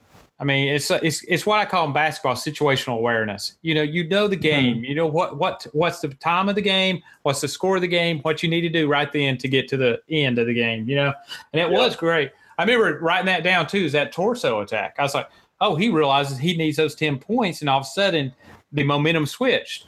Now Easton wasn't running; he had to come after him, and then you could play more defensive, and you know you can be a little bit better position. So yeah, and I think Another thing that I've noticed high players very good at is they're very adaptable. You know, some of us have one strategy, we go do it, and when it blows up, it doesn't work. But they seem adaptable. They're they're able to change up on what they're doing, and they're very. They think out, like you were saying with the action token. They think out their turn order. I mean, mm-hmm. how many mm-hmm. How many times as players we run out of actions? Oh no, no, you've already taken three actions. so many, right? Yeah, I know. Yeah. And, and, or you attack with the wrong guy first. Yes. You know? you know, you're going, well, why didn't I attack with my 12 attack guy first, knock down his defense, and then attack with my 10 attack guy? And then I, you know, I got better odds right then. So yeah. I think, and that's all about practice too, right? Like the more you practice and and and you've played against these guys, you'll know exactly. You feel comfortable. Uh, so if you don't practice or play against these characters, you're you're going to be indecisive, you know, because you're not going to know what to do. Uh, I think uh, a, a, rule of thumb I use in basketball when I coach is two to one. I want two practices to my one game. I, I usually want about two to one. That's enough time to go over stuff, but not too much time where you're just not using it. So a two to one ratio. If I have twice as many practices, if I have twice as many practices as I do games, then I'll have pretty good season because it kind of works out. It kind of goes that way if you want to be competitive. You got a big tournament, you're going to have to about twice as you're going to have to twi- practice about twice as much to get ready for it. You Shay, know? you should use your uh, coaching expertise to do a HeroClix video. You know, we're just we're gonna we're gonna call you coach. That's it. You know what I need to do? I want a teleprompter and do one of those matches where I do the teleprompter. He could go here. Let's start oh, this yeah. guy. oh my god, that would be awesome. one of those sportscasters things where you could like draw on the screen and wouldn't that be hilarious? I think he's going to go this way. No, he could go try this way and then split out. Actually, you know, we should try to do that. Maybe is there some way you and I can do commentary on a match and we can like I don't know if we could do it on Google Hangouts or a way where we can use the tools to like draw on the screen. Oh, that'd be awesome, wouldn't it? We'll have to think about that because I'm all for that. I'm all, I'm all for pushing out some new, you know. All right, we're gonna work on that then. All right, I'm gonna have to write that down. We I'm gonna work with Symbio on that. Yep. And we gonna I'm gonna record all of our RSC matches this weekend, and Aaron Cantu's coming up uh, to play. So maybe we'll do commentary on one of those matches. Uh, that'd be awesome. I'd love to do that. That'd be cool. It, uh, we'll we'll get together on that. All right. So that's everything we kind of got from it. I think it's great. I think if you have time, you should watch matches. It, even a T3 match, Rocktober, whatever. Every time you watch a match, Alpha Strike, those guys, happy little HeroClix, you just learn so much from it. You know, you can glean stuff from it. But let's go to the most important thing everyone wants to talk about that I think is even in the community, it seems like to me, everybody's just so decisive about this issue. The elephant in the room, the state of the game. Where are we at, guys? Where are we at? You know, what, what are you thinking, Symbio? What is the state of the game as it as it is right now? Now, are we talking like state of the competitive scene or like just state of HeroClix? Because those Let, are kind of different to me. Okay, let's go meta first. Let's go the competitive scene. What's the state of the game in the competitive scene? Uh, one, one word, one world, Unimind. Hey, I hear you. Uh, it, does he have an impact on the regular HeroClix then?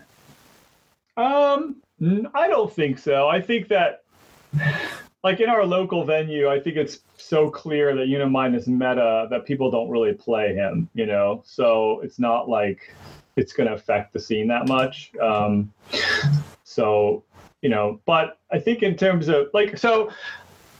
Now, ROC World Cup just happened. We haven't even just moved. It, it, just happened. So I like to give time for things to like shake out, you know. But I've been play testing with a bunch of different people too, and Unimind is just really, really powerful with ID cards. There's just no way around that. And then you pair him up with a Nighthawk, and it, it makes it so that your values are so low. So, I'm, so even in the world where we get some teams that could sort of maybe counter it, um, if you're play, if you have like 50 of them you know, out there in a hundred person tournament or whatever, the likelihood of it doing well still is going to be really high, right? Right, right, and and you know that's a testament to its accessibility. Like you said before, it's only a super rare. You know? right. It's it's meant, and I liken it back to Vet Icon soups. It's a very powerful figure. It's very readily available. That was before my time, I think. Right? Okay, it was. It was. It was. Uh, we're talking way back when Dragon Con, and we actually had the uh, uh, way back before they ever got an Origins going, where they had the World Championships. Uh-huh. But Vet Icon Soups became this easy piece to run. I'm not saying Unimind's easy to run, but the Unimind teleporter is a is a easy strategy to figure out. Is a, a the better the player, the more impressive that build is. But yes yeah. But i mean I, I would i would i would say it's actually um, obviously having plus four to any character is, is not hard to run but because he only has five clicks if you don't do a good job knowing how to protect him then you know it's it, you could lose fairly quickly too so. Yeah you have to be careful of that and he does make you make some decisions but i think like you're saying i think at tournaments if we're talking meta scene you're going to see a high proliferation of Uniminds. And yes. and because of his accessibility, you had lower proliferation of Jakeems. I would say when Jakeem hit, he was more, he was almost as abusive and OP. But he, I'm gonna tell you, I went to WKO in this area. We had one Jakeem show up. In the middle of the Jakeem storm, we had one. His oh, accessibility, wow. his accessibility on our side was hard just because he was expensive and hard to pull. I mean, I didn't, I didn't know anybody who pulled him. Yeah, I, I, I knew one person that pulled him. So you're looking at, but I know several people who've pulled a Unimind. Oh yeah. And, yeah. and and then making Thena and Makkari and Ikaris not that hard to get with him and Ajak, which mm-hmm. really those those help him out. So those are easy to get. Thena's so easy to get even oh, in yeah. even in sealed, Thena is the go-to play if you've got one. Yes, I, I, I, don't I don't see why anybody doesn't play Athena. I, it's my advice. You if you're playing you're playing that sealed set and you look down, you have Athena. You get I'm sorry, it's autoplay. Put her in. I mean, build around her. Any of the Eternals are good and sealed. Oh, you, right? you ain't you ain't kidding. I'm just saying yeah. Thena's the most common one. she just pops up everywhere. Yeah. But um, so I, I, agree with you. The competitive states kind of influx. Here's my thought. I believe I'm in agreement with you that you got to kind of sit back and watch. What I'm saying is the Unimind strategy was so quick to formulate. There's there's some figures out there. I think TMT, and I got a few sitting over here that actually have potential. It's just taken longer to figure them out. And I'll point out some ones I'm looking at. Tyrannus. He is interesting. The ability to put a pog out every turn. Mm-hmm. Every turn. Even when he, he can put out three pogs in three turns. oh, yeah. Yeah. And they have plasticity and, you know, and he can up their values. Their one problem is they take actions, you know. I think Zarko. Tomorrow Man Zarko. Yes. I like him. A guy who can prob anywhere on the board if you're Asgardian and you build a team with an Asgardian on it, it's huge. I mean, yeah, yeah, he's cool. He's fun to play for sure. And we didn't see a lot. We saw some, but Red Leader, I think, is going to become more abusive. Yeah, I think that particularly as things like Nighthawk Prime rotate out, and because he's a Prime, um, you know, you'll be able to you'll see more of him. Mm-hmm. But and, like, you know, go go ahead. Now, and this guy, I don't know if you can see him. Let's see. Oh yeah, Thor. Title, the, char- yeah, title, title character. character. Thor. I think he has a lot of potential out there at 175. Um, I loved what Scott Crampton was doing with him in the team tournament. He was actually trying to build Thor up to his negative eight. That's awesome. Yeah, I think that's that's the way to go with him. But you know, because you got the double attacks, which is great. Um, and I think if you pair him up with some way of protecting him so he doesn't get taken down easily or regen him, you know, you can make him last longer. You'll get to that eight, right? Oh yeah, I, I, and him paired with Jane Foster. I'm just saying, there's some figures out there we're still working with, and we don't know their impact. Unimind just had the quick impact, just like Jakeem was this quick impact out of Joker's Wild, and you know it was like, oh wow. But you yeah. still have, you still have Killing Joke Joker out there, who I find yep. interesting. And here's another thing. I'm, I'm going to throw it out there, Symbio. And I just realized it the other day. Look at Sinestro in Elseworlds. Uh huh. He's 140. Killing Joke Joker's 140. Sinestro can, I believe Sinestro can take the place of Killing Joke Joker. Because uh, because it says the friendly character named Joker. It's the whole from an alternate Earth, right? Yeah, that's it. They, they, they, so yeah, so you could like choose to use him instead of the Joker. Right, right. You could have him on the sideline, and in a specific case, he gives Joker an alternate identity. Yeah, he's got Pulse Wave. Yeah. So if you got a team that you know that Pulse Wave is going to be important against, mm-hmm. and a he also well no, it's not that Sinestro. But anyway, I, I just saw that and I thought that was unique. It made me think, well, okay, that gives me another option, another option with killing Joker makes him a little bit more valuable again. So I'd have yeah. to kind of act, maximize that out just to kind of check it out. That's that can, really, that's pretty cool. And that can occur anytime in the game. So if I get Joker to the right position, I can pull call in a pulse waiver. I can change him out. Then all of a sudden Sinestro has to run, but he's not that bad, I don't think. But anyway some thought processes I had on that. So yeah, I mean, you know, I think the thing with the the fact that Unimind is so prevalent is that even if you build a team that kind of counters it, which you know people are trying to uh, build teams to counter it, and there are some decent ideas out there, but too, so many things have to like line up in your way, um, and his reach is so far that like if you lose one of those things that make your team take him out, you know. Um, that's game over. And then also it, it's it's you could lose against another matchup, right? So like oh, a yeah. lot of a lot of uh, doing well at, in the meta game is like who are you matched up with, right? So even if yeah. you are able to beat a uh, a Unimind, you may not be able to beat a Jakeem, right? Yeah, that, that's true. Um, uh, let me okay, you know, get back to the question, state of the game. I think the meta game's in flux in that we have this big guy who came in and just started beating everybody up and we're in the middle of the meta trying to respond to them to counter them, right? And, yep. and, and, let's see who's doing the response. Uh, to be honest, I believe that be, leading the charge are your top players. I know they know how to play them, but they're also looking a way to to to beat them you know, because they want that edge, right? I mean, yeah, they don't want to. Yeah, they don't want to play him again. Like you know, you know, Easton is not probably not going to play Unimind again. Uh, maybe he will, but he, he wants to figure out how to beat him, right? Right, and I, I, you're going to see that, and that's going to be good for the metagame. But right now we're in this wall. Kind of like Jakeem did for a second, you know. Jakeem put up that wall of, you know, it's it's looked like we're going to be stale, but you know, we, we'll break it down. At the local level, I think the game is in a precarious situation. And that's why I say precarious. I think that from a figure standpoint, in the last year, we've gotten some great variety and some great figures and a lot of fun figures out there. All right. But in the last, since May, before Origins till now, we have flooded the market with sets. yeah.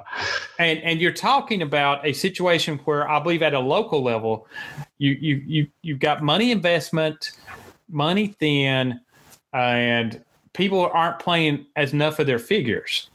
Because you know we'd have three months to play. Now we've had what a month to play a figure, a set of figures, and you got new sets coming out, and you're wanting to jump in that, and you're running sealed events and all that.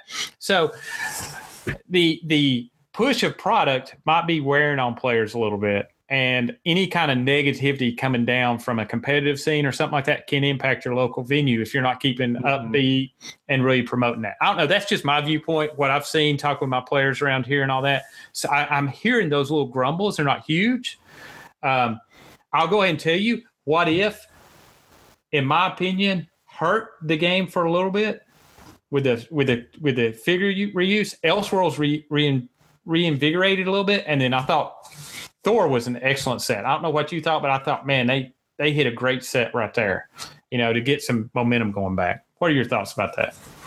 Uh, yeah, I definitely agree that the the I'm I've heard a lot more than just grumblings in terms of uh, flooding the market with too much product. Uh, I we echo that locally. Like, um, if you even if you collect you still want to be able to play your figures and i don't know how many people i know locally who probably they bought the sets but they haven't played a single one of them you know? They just don't haven't had the time to to play them. If you and and so i could tell people are feeling a little like well maybe i should stop because i don't have time to play all these figures you know? And, and that's not a good thing. You don't want players feeling like they can't afford to keep playing the game right? Oh um, yeah uh, so, but I definitely agree. Once Thor came around, it was it, it reinvigorated because we and, and maybe they planned for that. Maybe they knew that was going to happen. They were going to flood the market with all this stuff, and that TMT with the new rules was going to invigorate things, um, it, which is good. And it's slowing down. I think Harley coming in November is a nice pace. Uh, you know, hope, and then uh, let's see, X Men coming in February. So yeah. I think we're now back to the normal way of things. But I don't think this whole 15th anniversary was a celebration as much as just kind of like it kind of hurt them a little bit. Yeah, I think it kind of stops them, and it made players pause for a second and evaluate. And you never want that in a game, right? You yeah. you want them to just momentum, just keep going. So it's kind of yeah. way it kind of goes. I know. Um, anyway, that's just kind but of th- my, view. I mean, I, I do like to say, I mean, the I think that Thor is very exciting. Uh, there's a lot of fun things to play. I loved playing Thor in Sealed too. Um, but uh, you know, you got to give room for people to play their figures. You know, and, and and that's I'd say at least two three months. Um, if you, right? I mean, right? Exactly.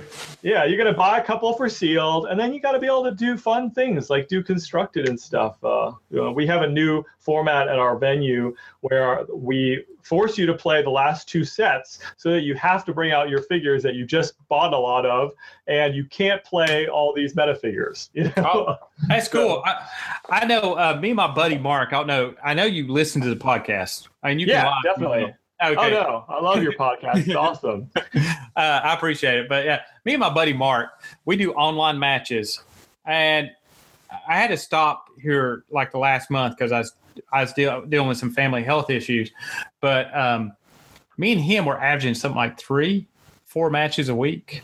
Wow, that's oh, awesome. Uh, we was having a lot of fun, and we went to we would do sealed drafts. I think right now our format is well, okay. I'll tell you, our, our tomorrow we'll be playing online, and our format is 400 points, and you have to use a colossal we don't care if it's a retaliator or whatever. We just want to bring out some of our colossals. And so that's got us thinking, hey, maybe I can play my colossal at 300 points. Or if I said, well, I had to play him, maybe I'll play him at a bigger point value. And I'm actually thinking about running a 400 point Mangog.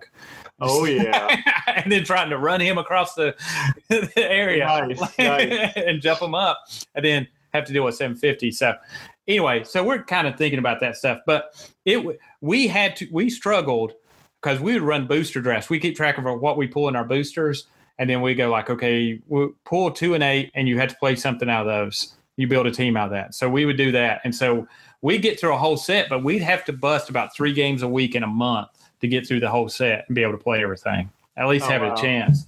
Yeah. So it's a. I, I, I agree. We got to give time to play sets, and you know, and I think at a local venue, you got to encourage that and kind of push out some tournaments out there to let them do it. You know, I mean, I, have I've eh, I've said this all along. It's up to us to grow the game we love, and and and it's at a local level. It's is. not it's, it's not at a competitive level. I love what T3 is doing, trying to get information out there. But you know, Malcolm's out in Japan. He loves HeroClix, but he's not buying anything because he can't play anything out there. So right. in the yeah. end, I can be inspired by your videos, but I need to local I need to grow my local venue and put time and effort into it and let the local venue be healthy. Local venues healthy, met the competitive level. Yeah. Game is healthy all around. You know, health of the game can't be determined at a meta level. It's determined at a local level. You know, if your yeah. if your player base is starting to erode at the local level, it doesn't matter what the competitive base is doing. You know, it's gonna it's gonna eat itself alive. So yeah, like they had the sidekick night thing, which was a great idea, but then their execution was terrible. Like they they did it before the new rules, and now they're kind of launching it again. Um, but you know, they. I mean, I, I feel like they need to create a framework a fun framework where they can play the game, encourage new players to come out. Um, you know, I know they're, I think the new sidekick night they're giving you three figures to play, yeah. so I think that's a better way to do it. Um, but you're totally right. Local has to be healthy, and you want to be able to have players that are, you know, excited about what they're going to play that week, and not feeling like they're going to get, um, you know, either either they can't afford to play the game because they you know they, they spent way too much money on the figures that month you know oh, yeah. or they're going to get destroyed by unimind so local venues have to come up with uh, casual formats too right that uh, make sure that, that you can't bring broken stuff to the game oh yeah i, I agree with that and it, sometimes it's an unwritten rule and sometimes it's a written rule you know and it's kind of we police ourselves um, yeah, that's yeah. I mean, it's nice to have a written rule because there's that. There could be that one guy. You know, that I agree. no. So. Yeah, so always that bread out there. Really? yeah. Right. Exactly. Did we say no Unimind this time? I didn't get that memo. Okay. Oh yeah, that's all I had in my box. You know, so I just played what I had. You know. he is not going to come on my show. I'm gonna have to invite him and you back on my show. He's going to go. Not you all. Never yeah. again. Yeah. But uh, it's um, I, I mean, like you know, stay the game. I think it's pretty good. I love what's looking like in Harley Harley Quinn, Uncanny. I mean, not Uncanny, First Class, looking awesome. Um, I, I, I the only thing that gives me a little bit of pause, and I don't know what you think about, is uh the Star Trek one. I, I will be honest. I struggle with that. I mean, I struggle with that one. That that being a full set not a like a teenage. Yeah, right. It's like a full case, and I'm sitting there going, uh, okay. I'm gonna have to. I have to get my head around that. I could get Teenage Mutant Ninja Turtles into a superhero game. Star Trek, I'm still working on. I, I, I might come around. It might be one I cherry pick. You know, I don't know. I know. What are your thoughts? Um, I I love Star Trek, um, but yeah, I'm really, I'm really surprised. I feel with you. Like, are they really going to come out with a brick of Star Trek? what I'm a little afraid of is that we're going to get a lot of sculpt reuse right? Okay, yeah. It's just going to be all kinds of uniformed guys standing and waiting for the bus. Okay, there we go. Phasers, right? Yeah. All just painted different colors. so I don't think I'm going to buy. I might just buy sealed for fun, and then just okay. whatever I get, I get, unless there's like a really uh, good piece that I'm gonna go for. Like hopefully tribbles will be totally meta because oh, I would oh, I would love awesome. I would love to play me some tribbles or like whoop your Unimind's butt with some Spock.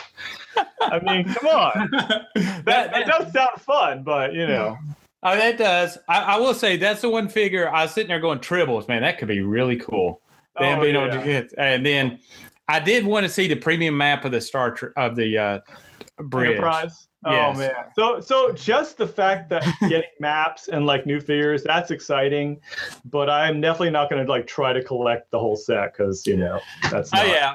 worth as, it. as I said, um, I'm lucky my wife understands I don't have any kids and I'm lucky I buy a case every time. And I will tell you this it was hard this last time with four cases in about five months. I had to do some savings to do that, and I had to oh, sell yeah. some, had to sell some clicks to kind of get my budget up there. But I mean, to uh, commit to a case of Star Trek, I, I you know, they're gonna have to wow me with some previews or something like that because I'll be like, uh, I don't know. yeah, yeah, that, that's what I mean. We're just gonna get a, a, bunch of like common figures that you're just gonna, you know, not know what to do with.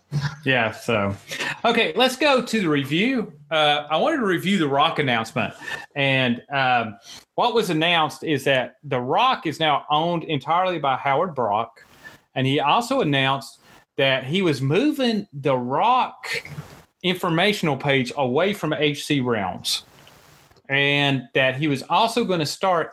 He said, I believe he said in January. I watched the announcement that they're going to start doing online ROC tournaments. I think that's yep. huge for HeroClix. That's a huge move. So, what are your thoughts on that impact? I mean, it's a huge. Most players be like, so but really that's i think that's a huge move for the ROC right now. So what are your thoughts on it? Yeah i don't really know. Do you know who like who owned ROC before? I always kind of thought it was howard but maybe he was just like the director? Yeah, I think it was. Uh, was it TCG Player, which was kind of part of HC Realms? Was it TCG Player that it was really is the Realms Open Championship? Right. Well, well TCG Player is like a he, a company store. They obviously they they specialize in Magic, um, and then other games. So maybe yeah, maybe they either owned it or, um, and then and then Howard just kind of managed it. Right. So I didn't understand that the the separation. You know, like HC Realms has a ROC informational section, but right. I took it from the announcement. He's creating a totally separate informational piece. Yeah, outside of HC Realms, which is he, he, he said he's going to create a new website. Yeah. So looking at that, is that showing growth in the ROC? Is that showing that we're looking to spread it more? What are your thoughts? Um, to be honest, I feel like it's possible that TCG player, because maybe ROC isn't growing as much as they want, maybe they wanted to let it go and offered it to him. That's possible. Maybe not. Maybe you know wrong. But on the other hand of it, it's exciting because Howard was running it anyway, and maybe it will allow him to do way more than he was limited to do before because he was you know being part of TCG Player, he had to do certain things, right? right. Um, and then he's also opening his new store, Lucky Dice Cafe, which is super cool. So I think being able for him to be able to control it and and grow it the way he wants it to is a good thing. Yeah, and and I'm gonna be honest. I can't remember if it is TCG Player or not, but somebody else owned it. I, I was. I want to see. I always see TCG Player with it. But it I, is. Yeah, it is. I mean, they're the ones who run the the the points. Like if you win okay. prize wall ROC points, okay, those are all part of TCG Player. So you have to go there and redeem, and that's where you actually buy your uh, ROC kits for running super qualifiers and stuff. So, so maybe it's kind yeah. of an extension of where Howard Brock has opened up his own store, like mm-hmm. brick and mortar, that he can take on more of the logistics aspect of it. Maybe I don't know, but he's taking it over. The one thing I'm excited about is these online tournaments. What are your thoughts on that? Yeah i i'm i'm i don't know. I'm excited because i love the idea of people like me who you know i mean i i live kind of rural area but i can drive to chico i know a lot of people who can't play HeroClix because there are no stores in their area that allow them to play um, so on that side of things, I think it's really good. Um, but even in like Star Wars Destiny, they do they use tabletop simulator to play, and that's how a lot of people play. So they don't have to buy the cars; they get every figure they want there. Um, I'm torn about it because on the one hand, I love HeroClix as a physical game. Um, so I would rather build physical venues where we can meet and play than encourage more online content, which you know there's so much of already. Uh, but on the other hand, yeah, I mean, I think it would be great for me to be able to play you and then have a multiplayer with another guy. Uh, so, but and and I know that they've been using Roll Twenty, which I'll be honest, I have not tried in full yet. I was gonna play a game with Aaron and never got around to it. Um, so I can't say. I mean, I, I watched a game of Roll Twenty, and I didn't think it was all that exciting to watch uh, because you couldn't really see anything that they were doing. You're not rolling dice. You're clicking a little thing that just turns a thing into a number.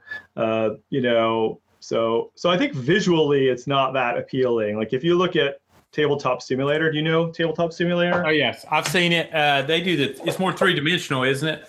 Yeah, it's totally like game physics. You roll mm-hmm. dice. There's a, you know, there's actually a HeroClix mod on there that somebody did a long time ago. That's pretty cool um, because they're actually modded the clicks and dials and stuff. And I think ideally it would be in that format. Uh, and maybe maybe you don't even have 3D models, but just pictures, which would be less mm-hmm. time. But I don't like uh, Roll Twenty is just a little too abstract for my taste. It's a little too much like a uh, what like a PowerPoint presentation version of HeroClix, you know? Yeah, yeah, I can I can see that. It's a I can tell you, me and Mark when we play online, really all it is is me uh, me and him both have cameras, and we will lay the mats out. We choose maps that we both have, and I physically have his team, and I have my team. He has physically my team. We'll we'll we'll proxy some of the figures we don't have with each other, but we actually run a physical game It's just that a different person controlling the, the team on your other side. It's got some wonk, it's some bad stuff to it. You know, it's a little wonky at times. But I, I, I prefer online matches to be kind of like that because I can physically touch my figures. I can physically mm-hmm. see the lines of fire. I have a now me and him get a little bit this. It's kind of harder because we'll ever so often get out of sync. Like he'll have my figure maybe oh, one yeah. square over, but when it comes to a physical match, it feels more like a physical match. I mean, we play on Google Hangouts. Really, it's all we do. With Google Hangouts, I put it in a kind of downward camera angle, and we'll just play. And um, so it's fun. I like that. I like that format. I played that um, a couple times too. I think, I think that the the people um, that way is more akin to the natural HeroClix game, but some people I think also feel like it's too much work to like pull out all of your figures and yeah, your map I, and stuff, right?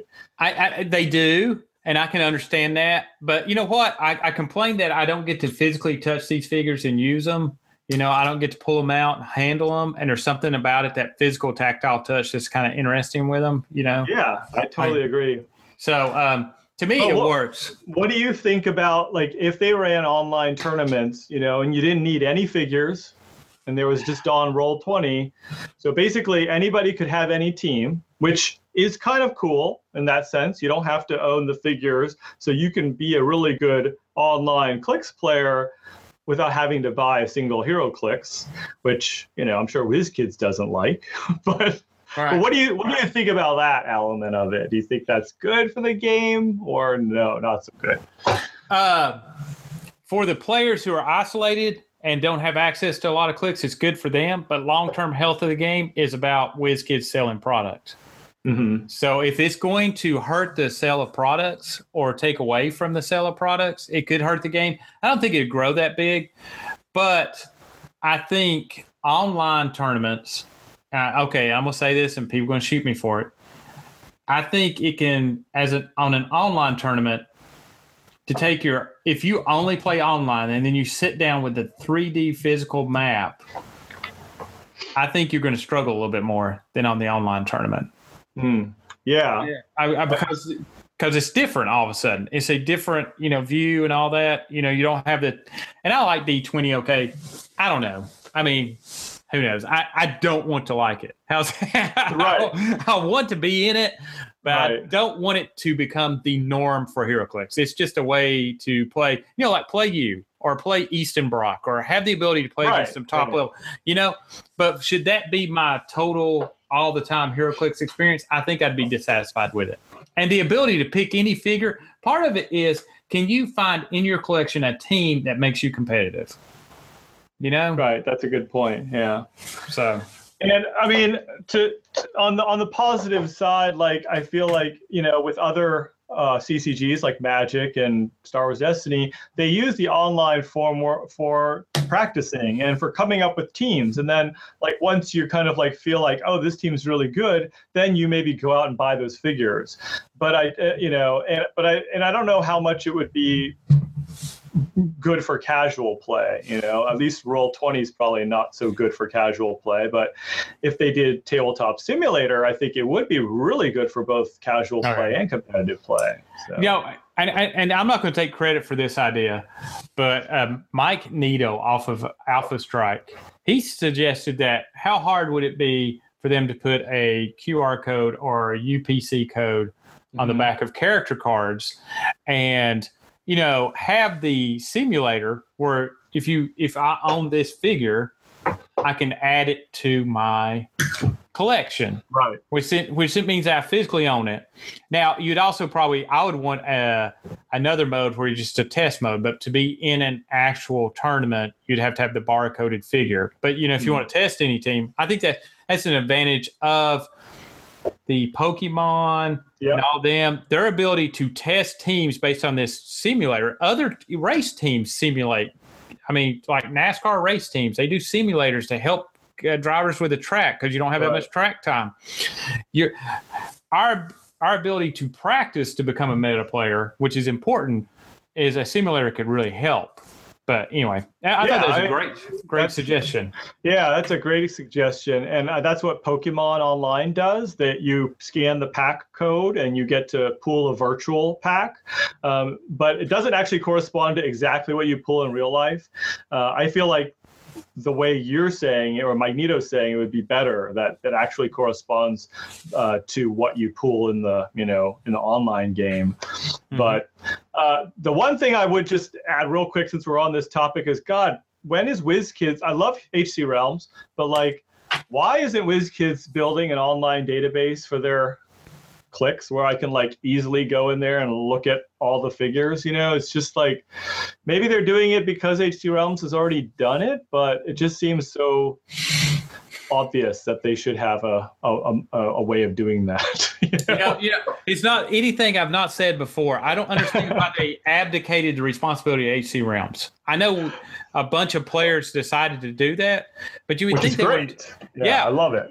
but you would think they'd want to take control of that to help promote their product. You know, to be the source that people go to. So you're losing as a website designer, you're losing website hits because people go to HC Realms, right?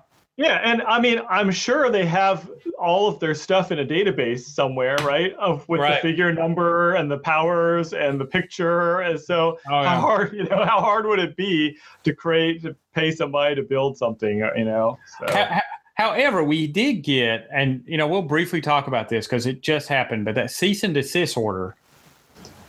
Who to- did? Uh, oh, I heard something about that. Yeah, the guy who created tokens, Cyborgsaur. Cyborg, uh, Cyborgasaur, Yeah.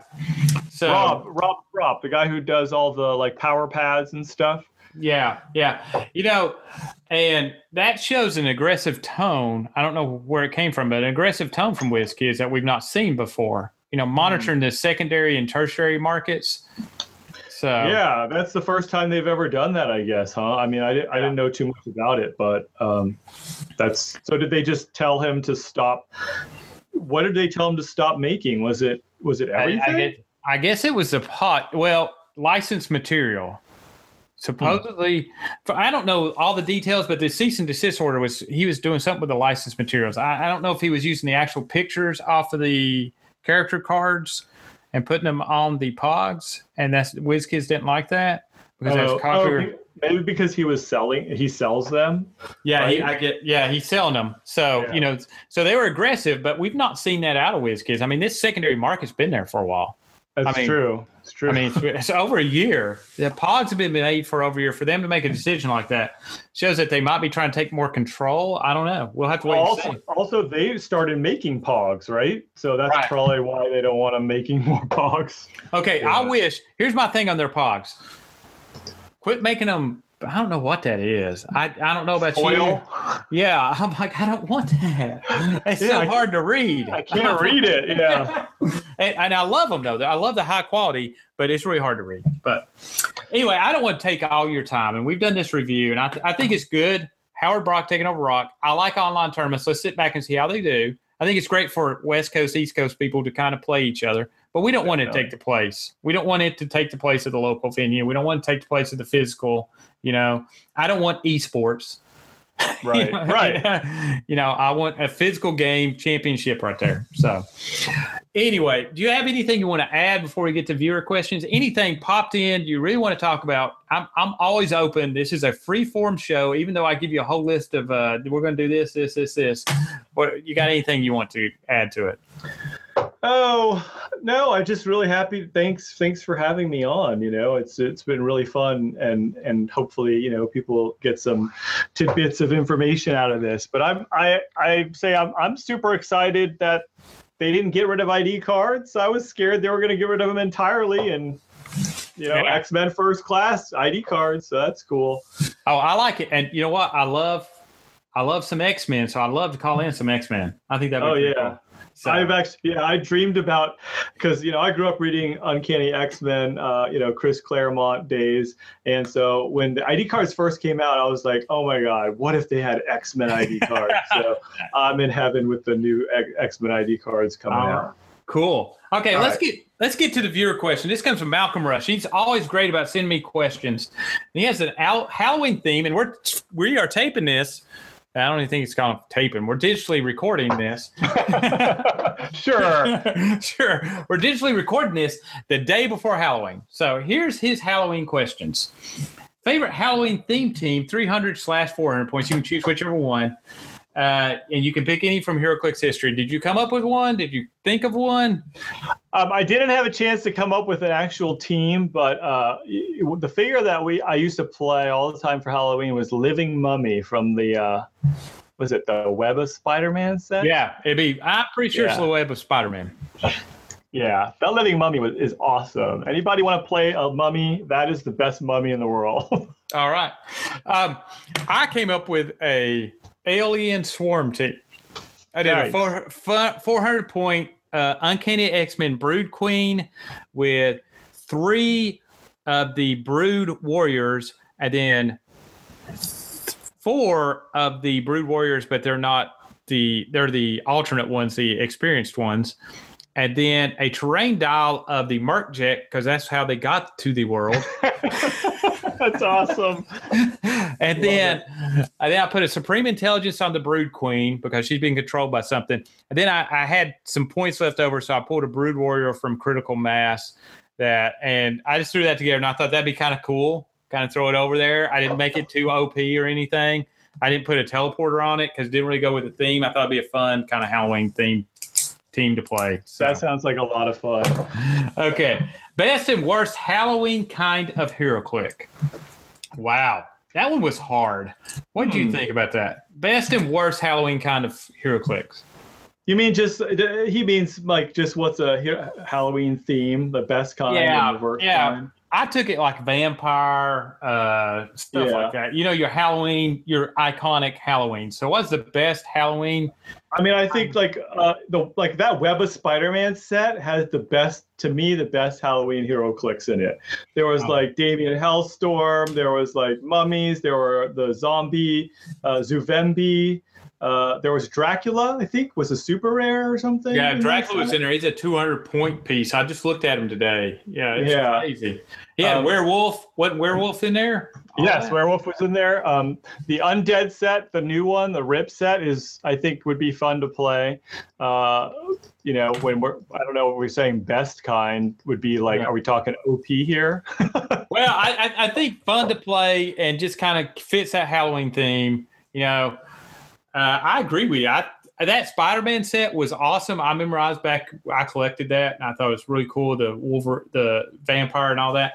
Um, uh, you know who I'd say the worst Halloween hero clicks to play would be uh, Goblin King. If you bring a Goblin King to a fun, casual Halloween, then you, ah. you, need to get kicked out of the venue. yeah, there you go. That's trash. That's trash. trash. Yeah. That's trash, man. Yeah, get that no, trash no, out of here. you don't need to be bringing trash to my to my venue. I, yeah. I agree.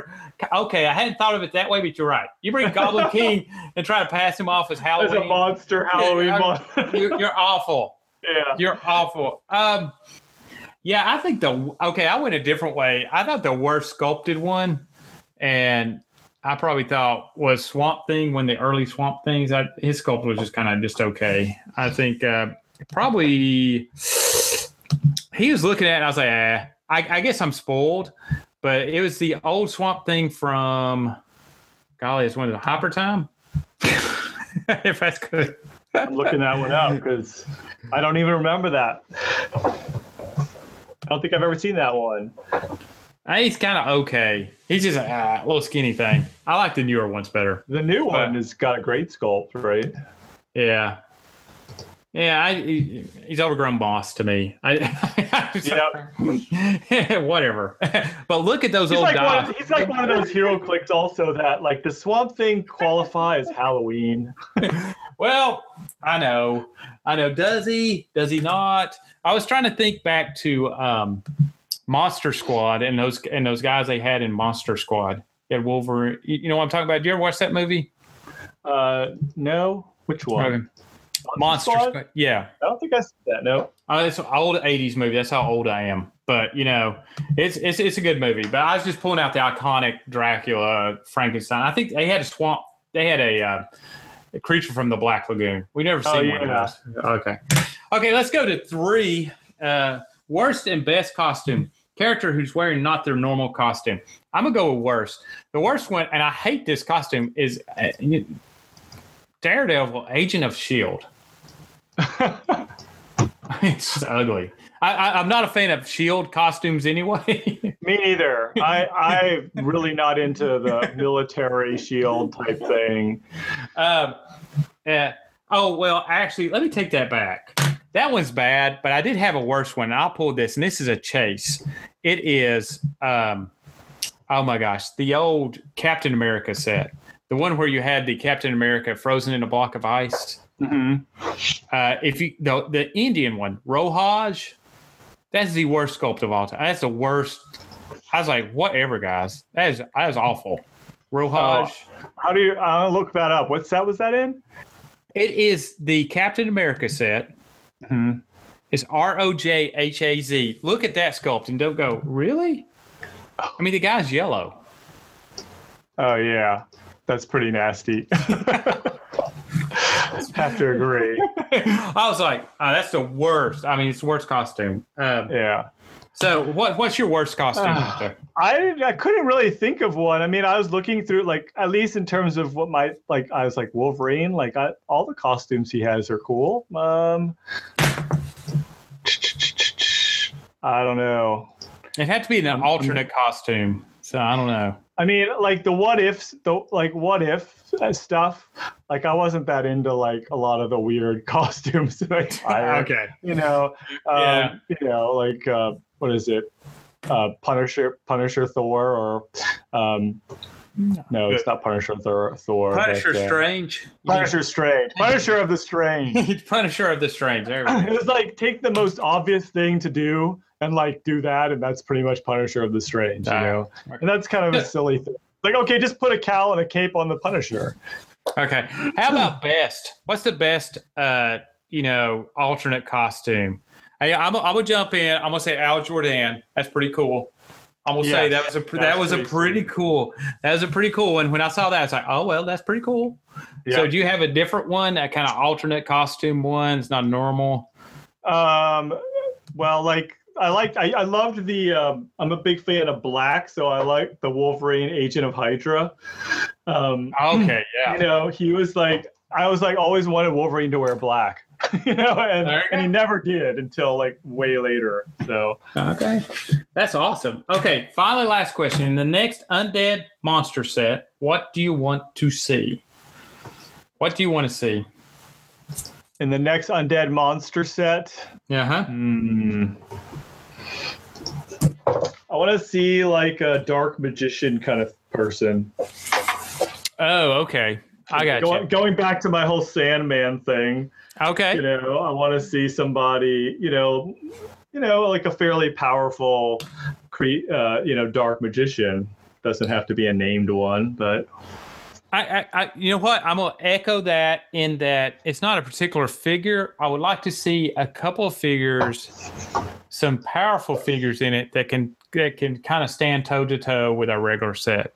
I mean, not that the, you know, undead. I wanted it to kind of fold in, maybe bring something. And it's kind of hard to fold in. I guess it's got a couple of things like Dr. Frankenstein, but I'd like to see a not a support piece, but an actually primary piece that you know you can do Mhm. something with. Or it's the perfect set to bring back Swarm.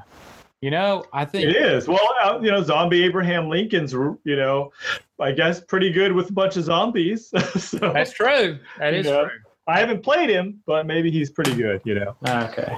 All right. um, yeah yeah. I, I, no, go on. Go on. Uh, I, I, I was just, uh, you know, like I, yeah, I would just echo that, uh, you know, like a more of a primary figures in those sets versus just a bunch of generics. I mean, I don't know. I know there are a lot of people who love to play army figures, like generics, a bunch of generics. So I think that that's good to have, but you definitely need some good, solid pieces in there that are stand on their own. Well, it- just like that amazing that Spider-Man set you were talking about, Web of Spider-Man, the Yeah. Dracula in that was a major, major piece. He was a Mhm. tough piece. Morlun in Oh yeah, is a major vampire type piece.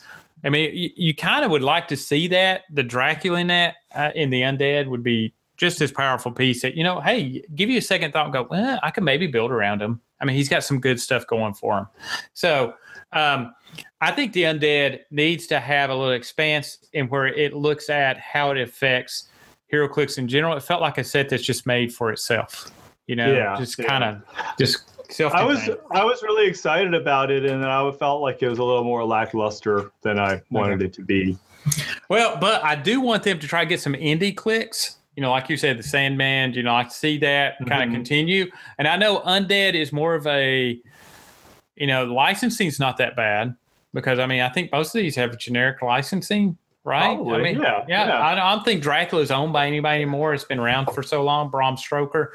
So it, it, it's a venture out to try and help the brand of HeroClix. I wish they would have just kind of looked at it and said, okay, how can we kind of make it kind of smoothly, you know, affect the game a little bit because they're not that far outside the realm. I mean, I have the old comic book where Superman fought Dracula and uh, Frankenstein.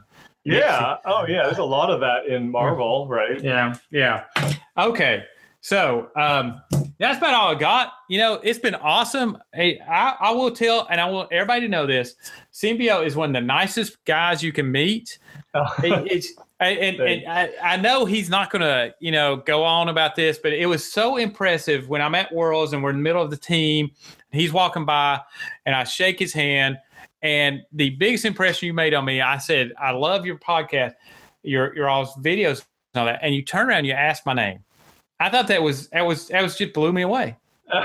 well, you know, it's always a pleasure to meet people who would actually watch what I'm doing out here. So I appreciate it, and uh, you know, it's a, I like to meet people. So thank you. I know it, it blew my mind. Number one, that you asked my name, and then I told you my name, and I told you my ID, and you go, "Hey, man, I listened to your podcast, and you knew my podcast." And I was like, "Wow, you know, I am, I, not- no, I am I am always searching for new content. So if you put your video up, usually like by day one or two, I will have found it. You have." You, Yeah. I thought, there's there's Symbio. What's he doing? Almost immediately. I understand. I'm always searching it out, but Yeah. um, he great. I, I wish if I'm in the area, I will definitely come by and visit y'all's venue. I, I don't oh, know when I, totally totally should. I, I don't know when I'll get back out, but I do want, and you know, I want to collaborate with you. I'd love to do the uh, teleprompter thing that we talked about. Maybe that'd be pretty fun. And I would love to hook up once we go to Origins because I have already booked my hotel room. I am set. I would love Oh, I got to do that now, don't I? Like that's how you get the good hotel rooms. That's right. That's right. You have to do it. I got. I, I'm going to tell you. I, I went ahead and got the hotel that's in the convention center, Uh-huh. just because it's a little bit more expensive. But I don't worry about anything. I just walk down. I, I, do it. Yeah. I, I walk down. If I forget something, I walk back up, and that is a something everybody needs to know. I have never seen so many top level players leave stuff.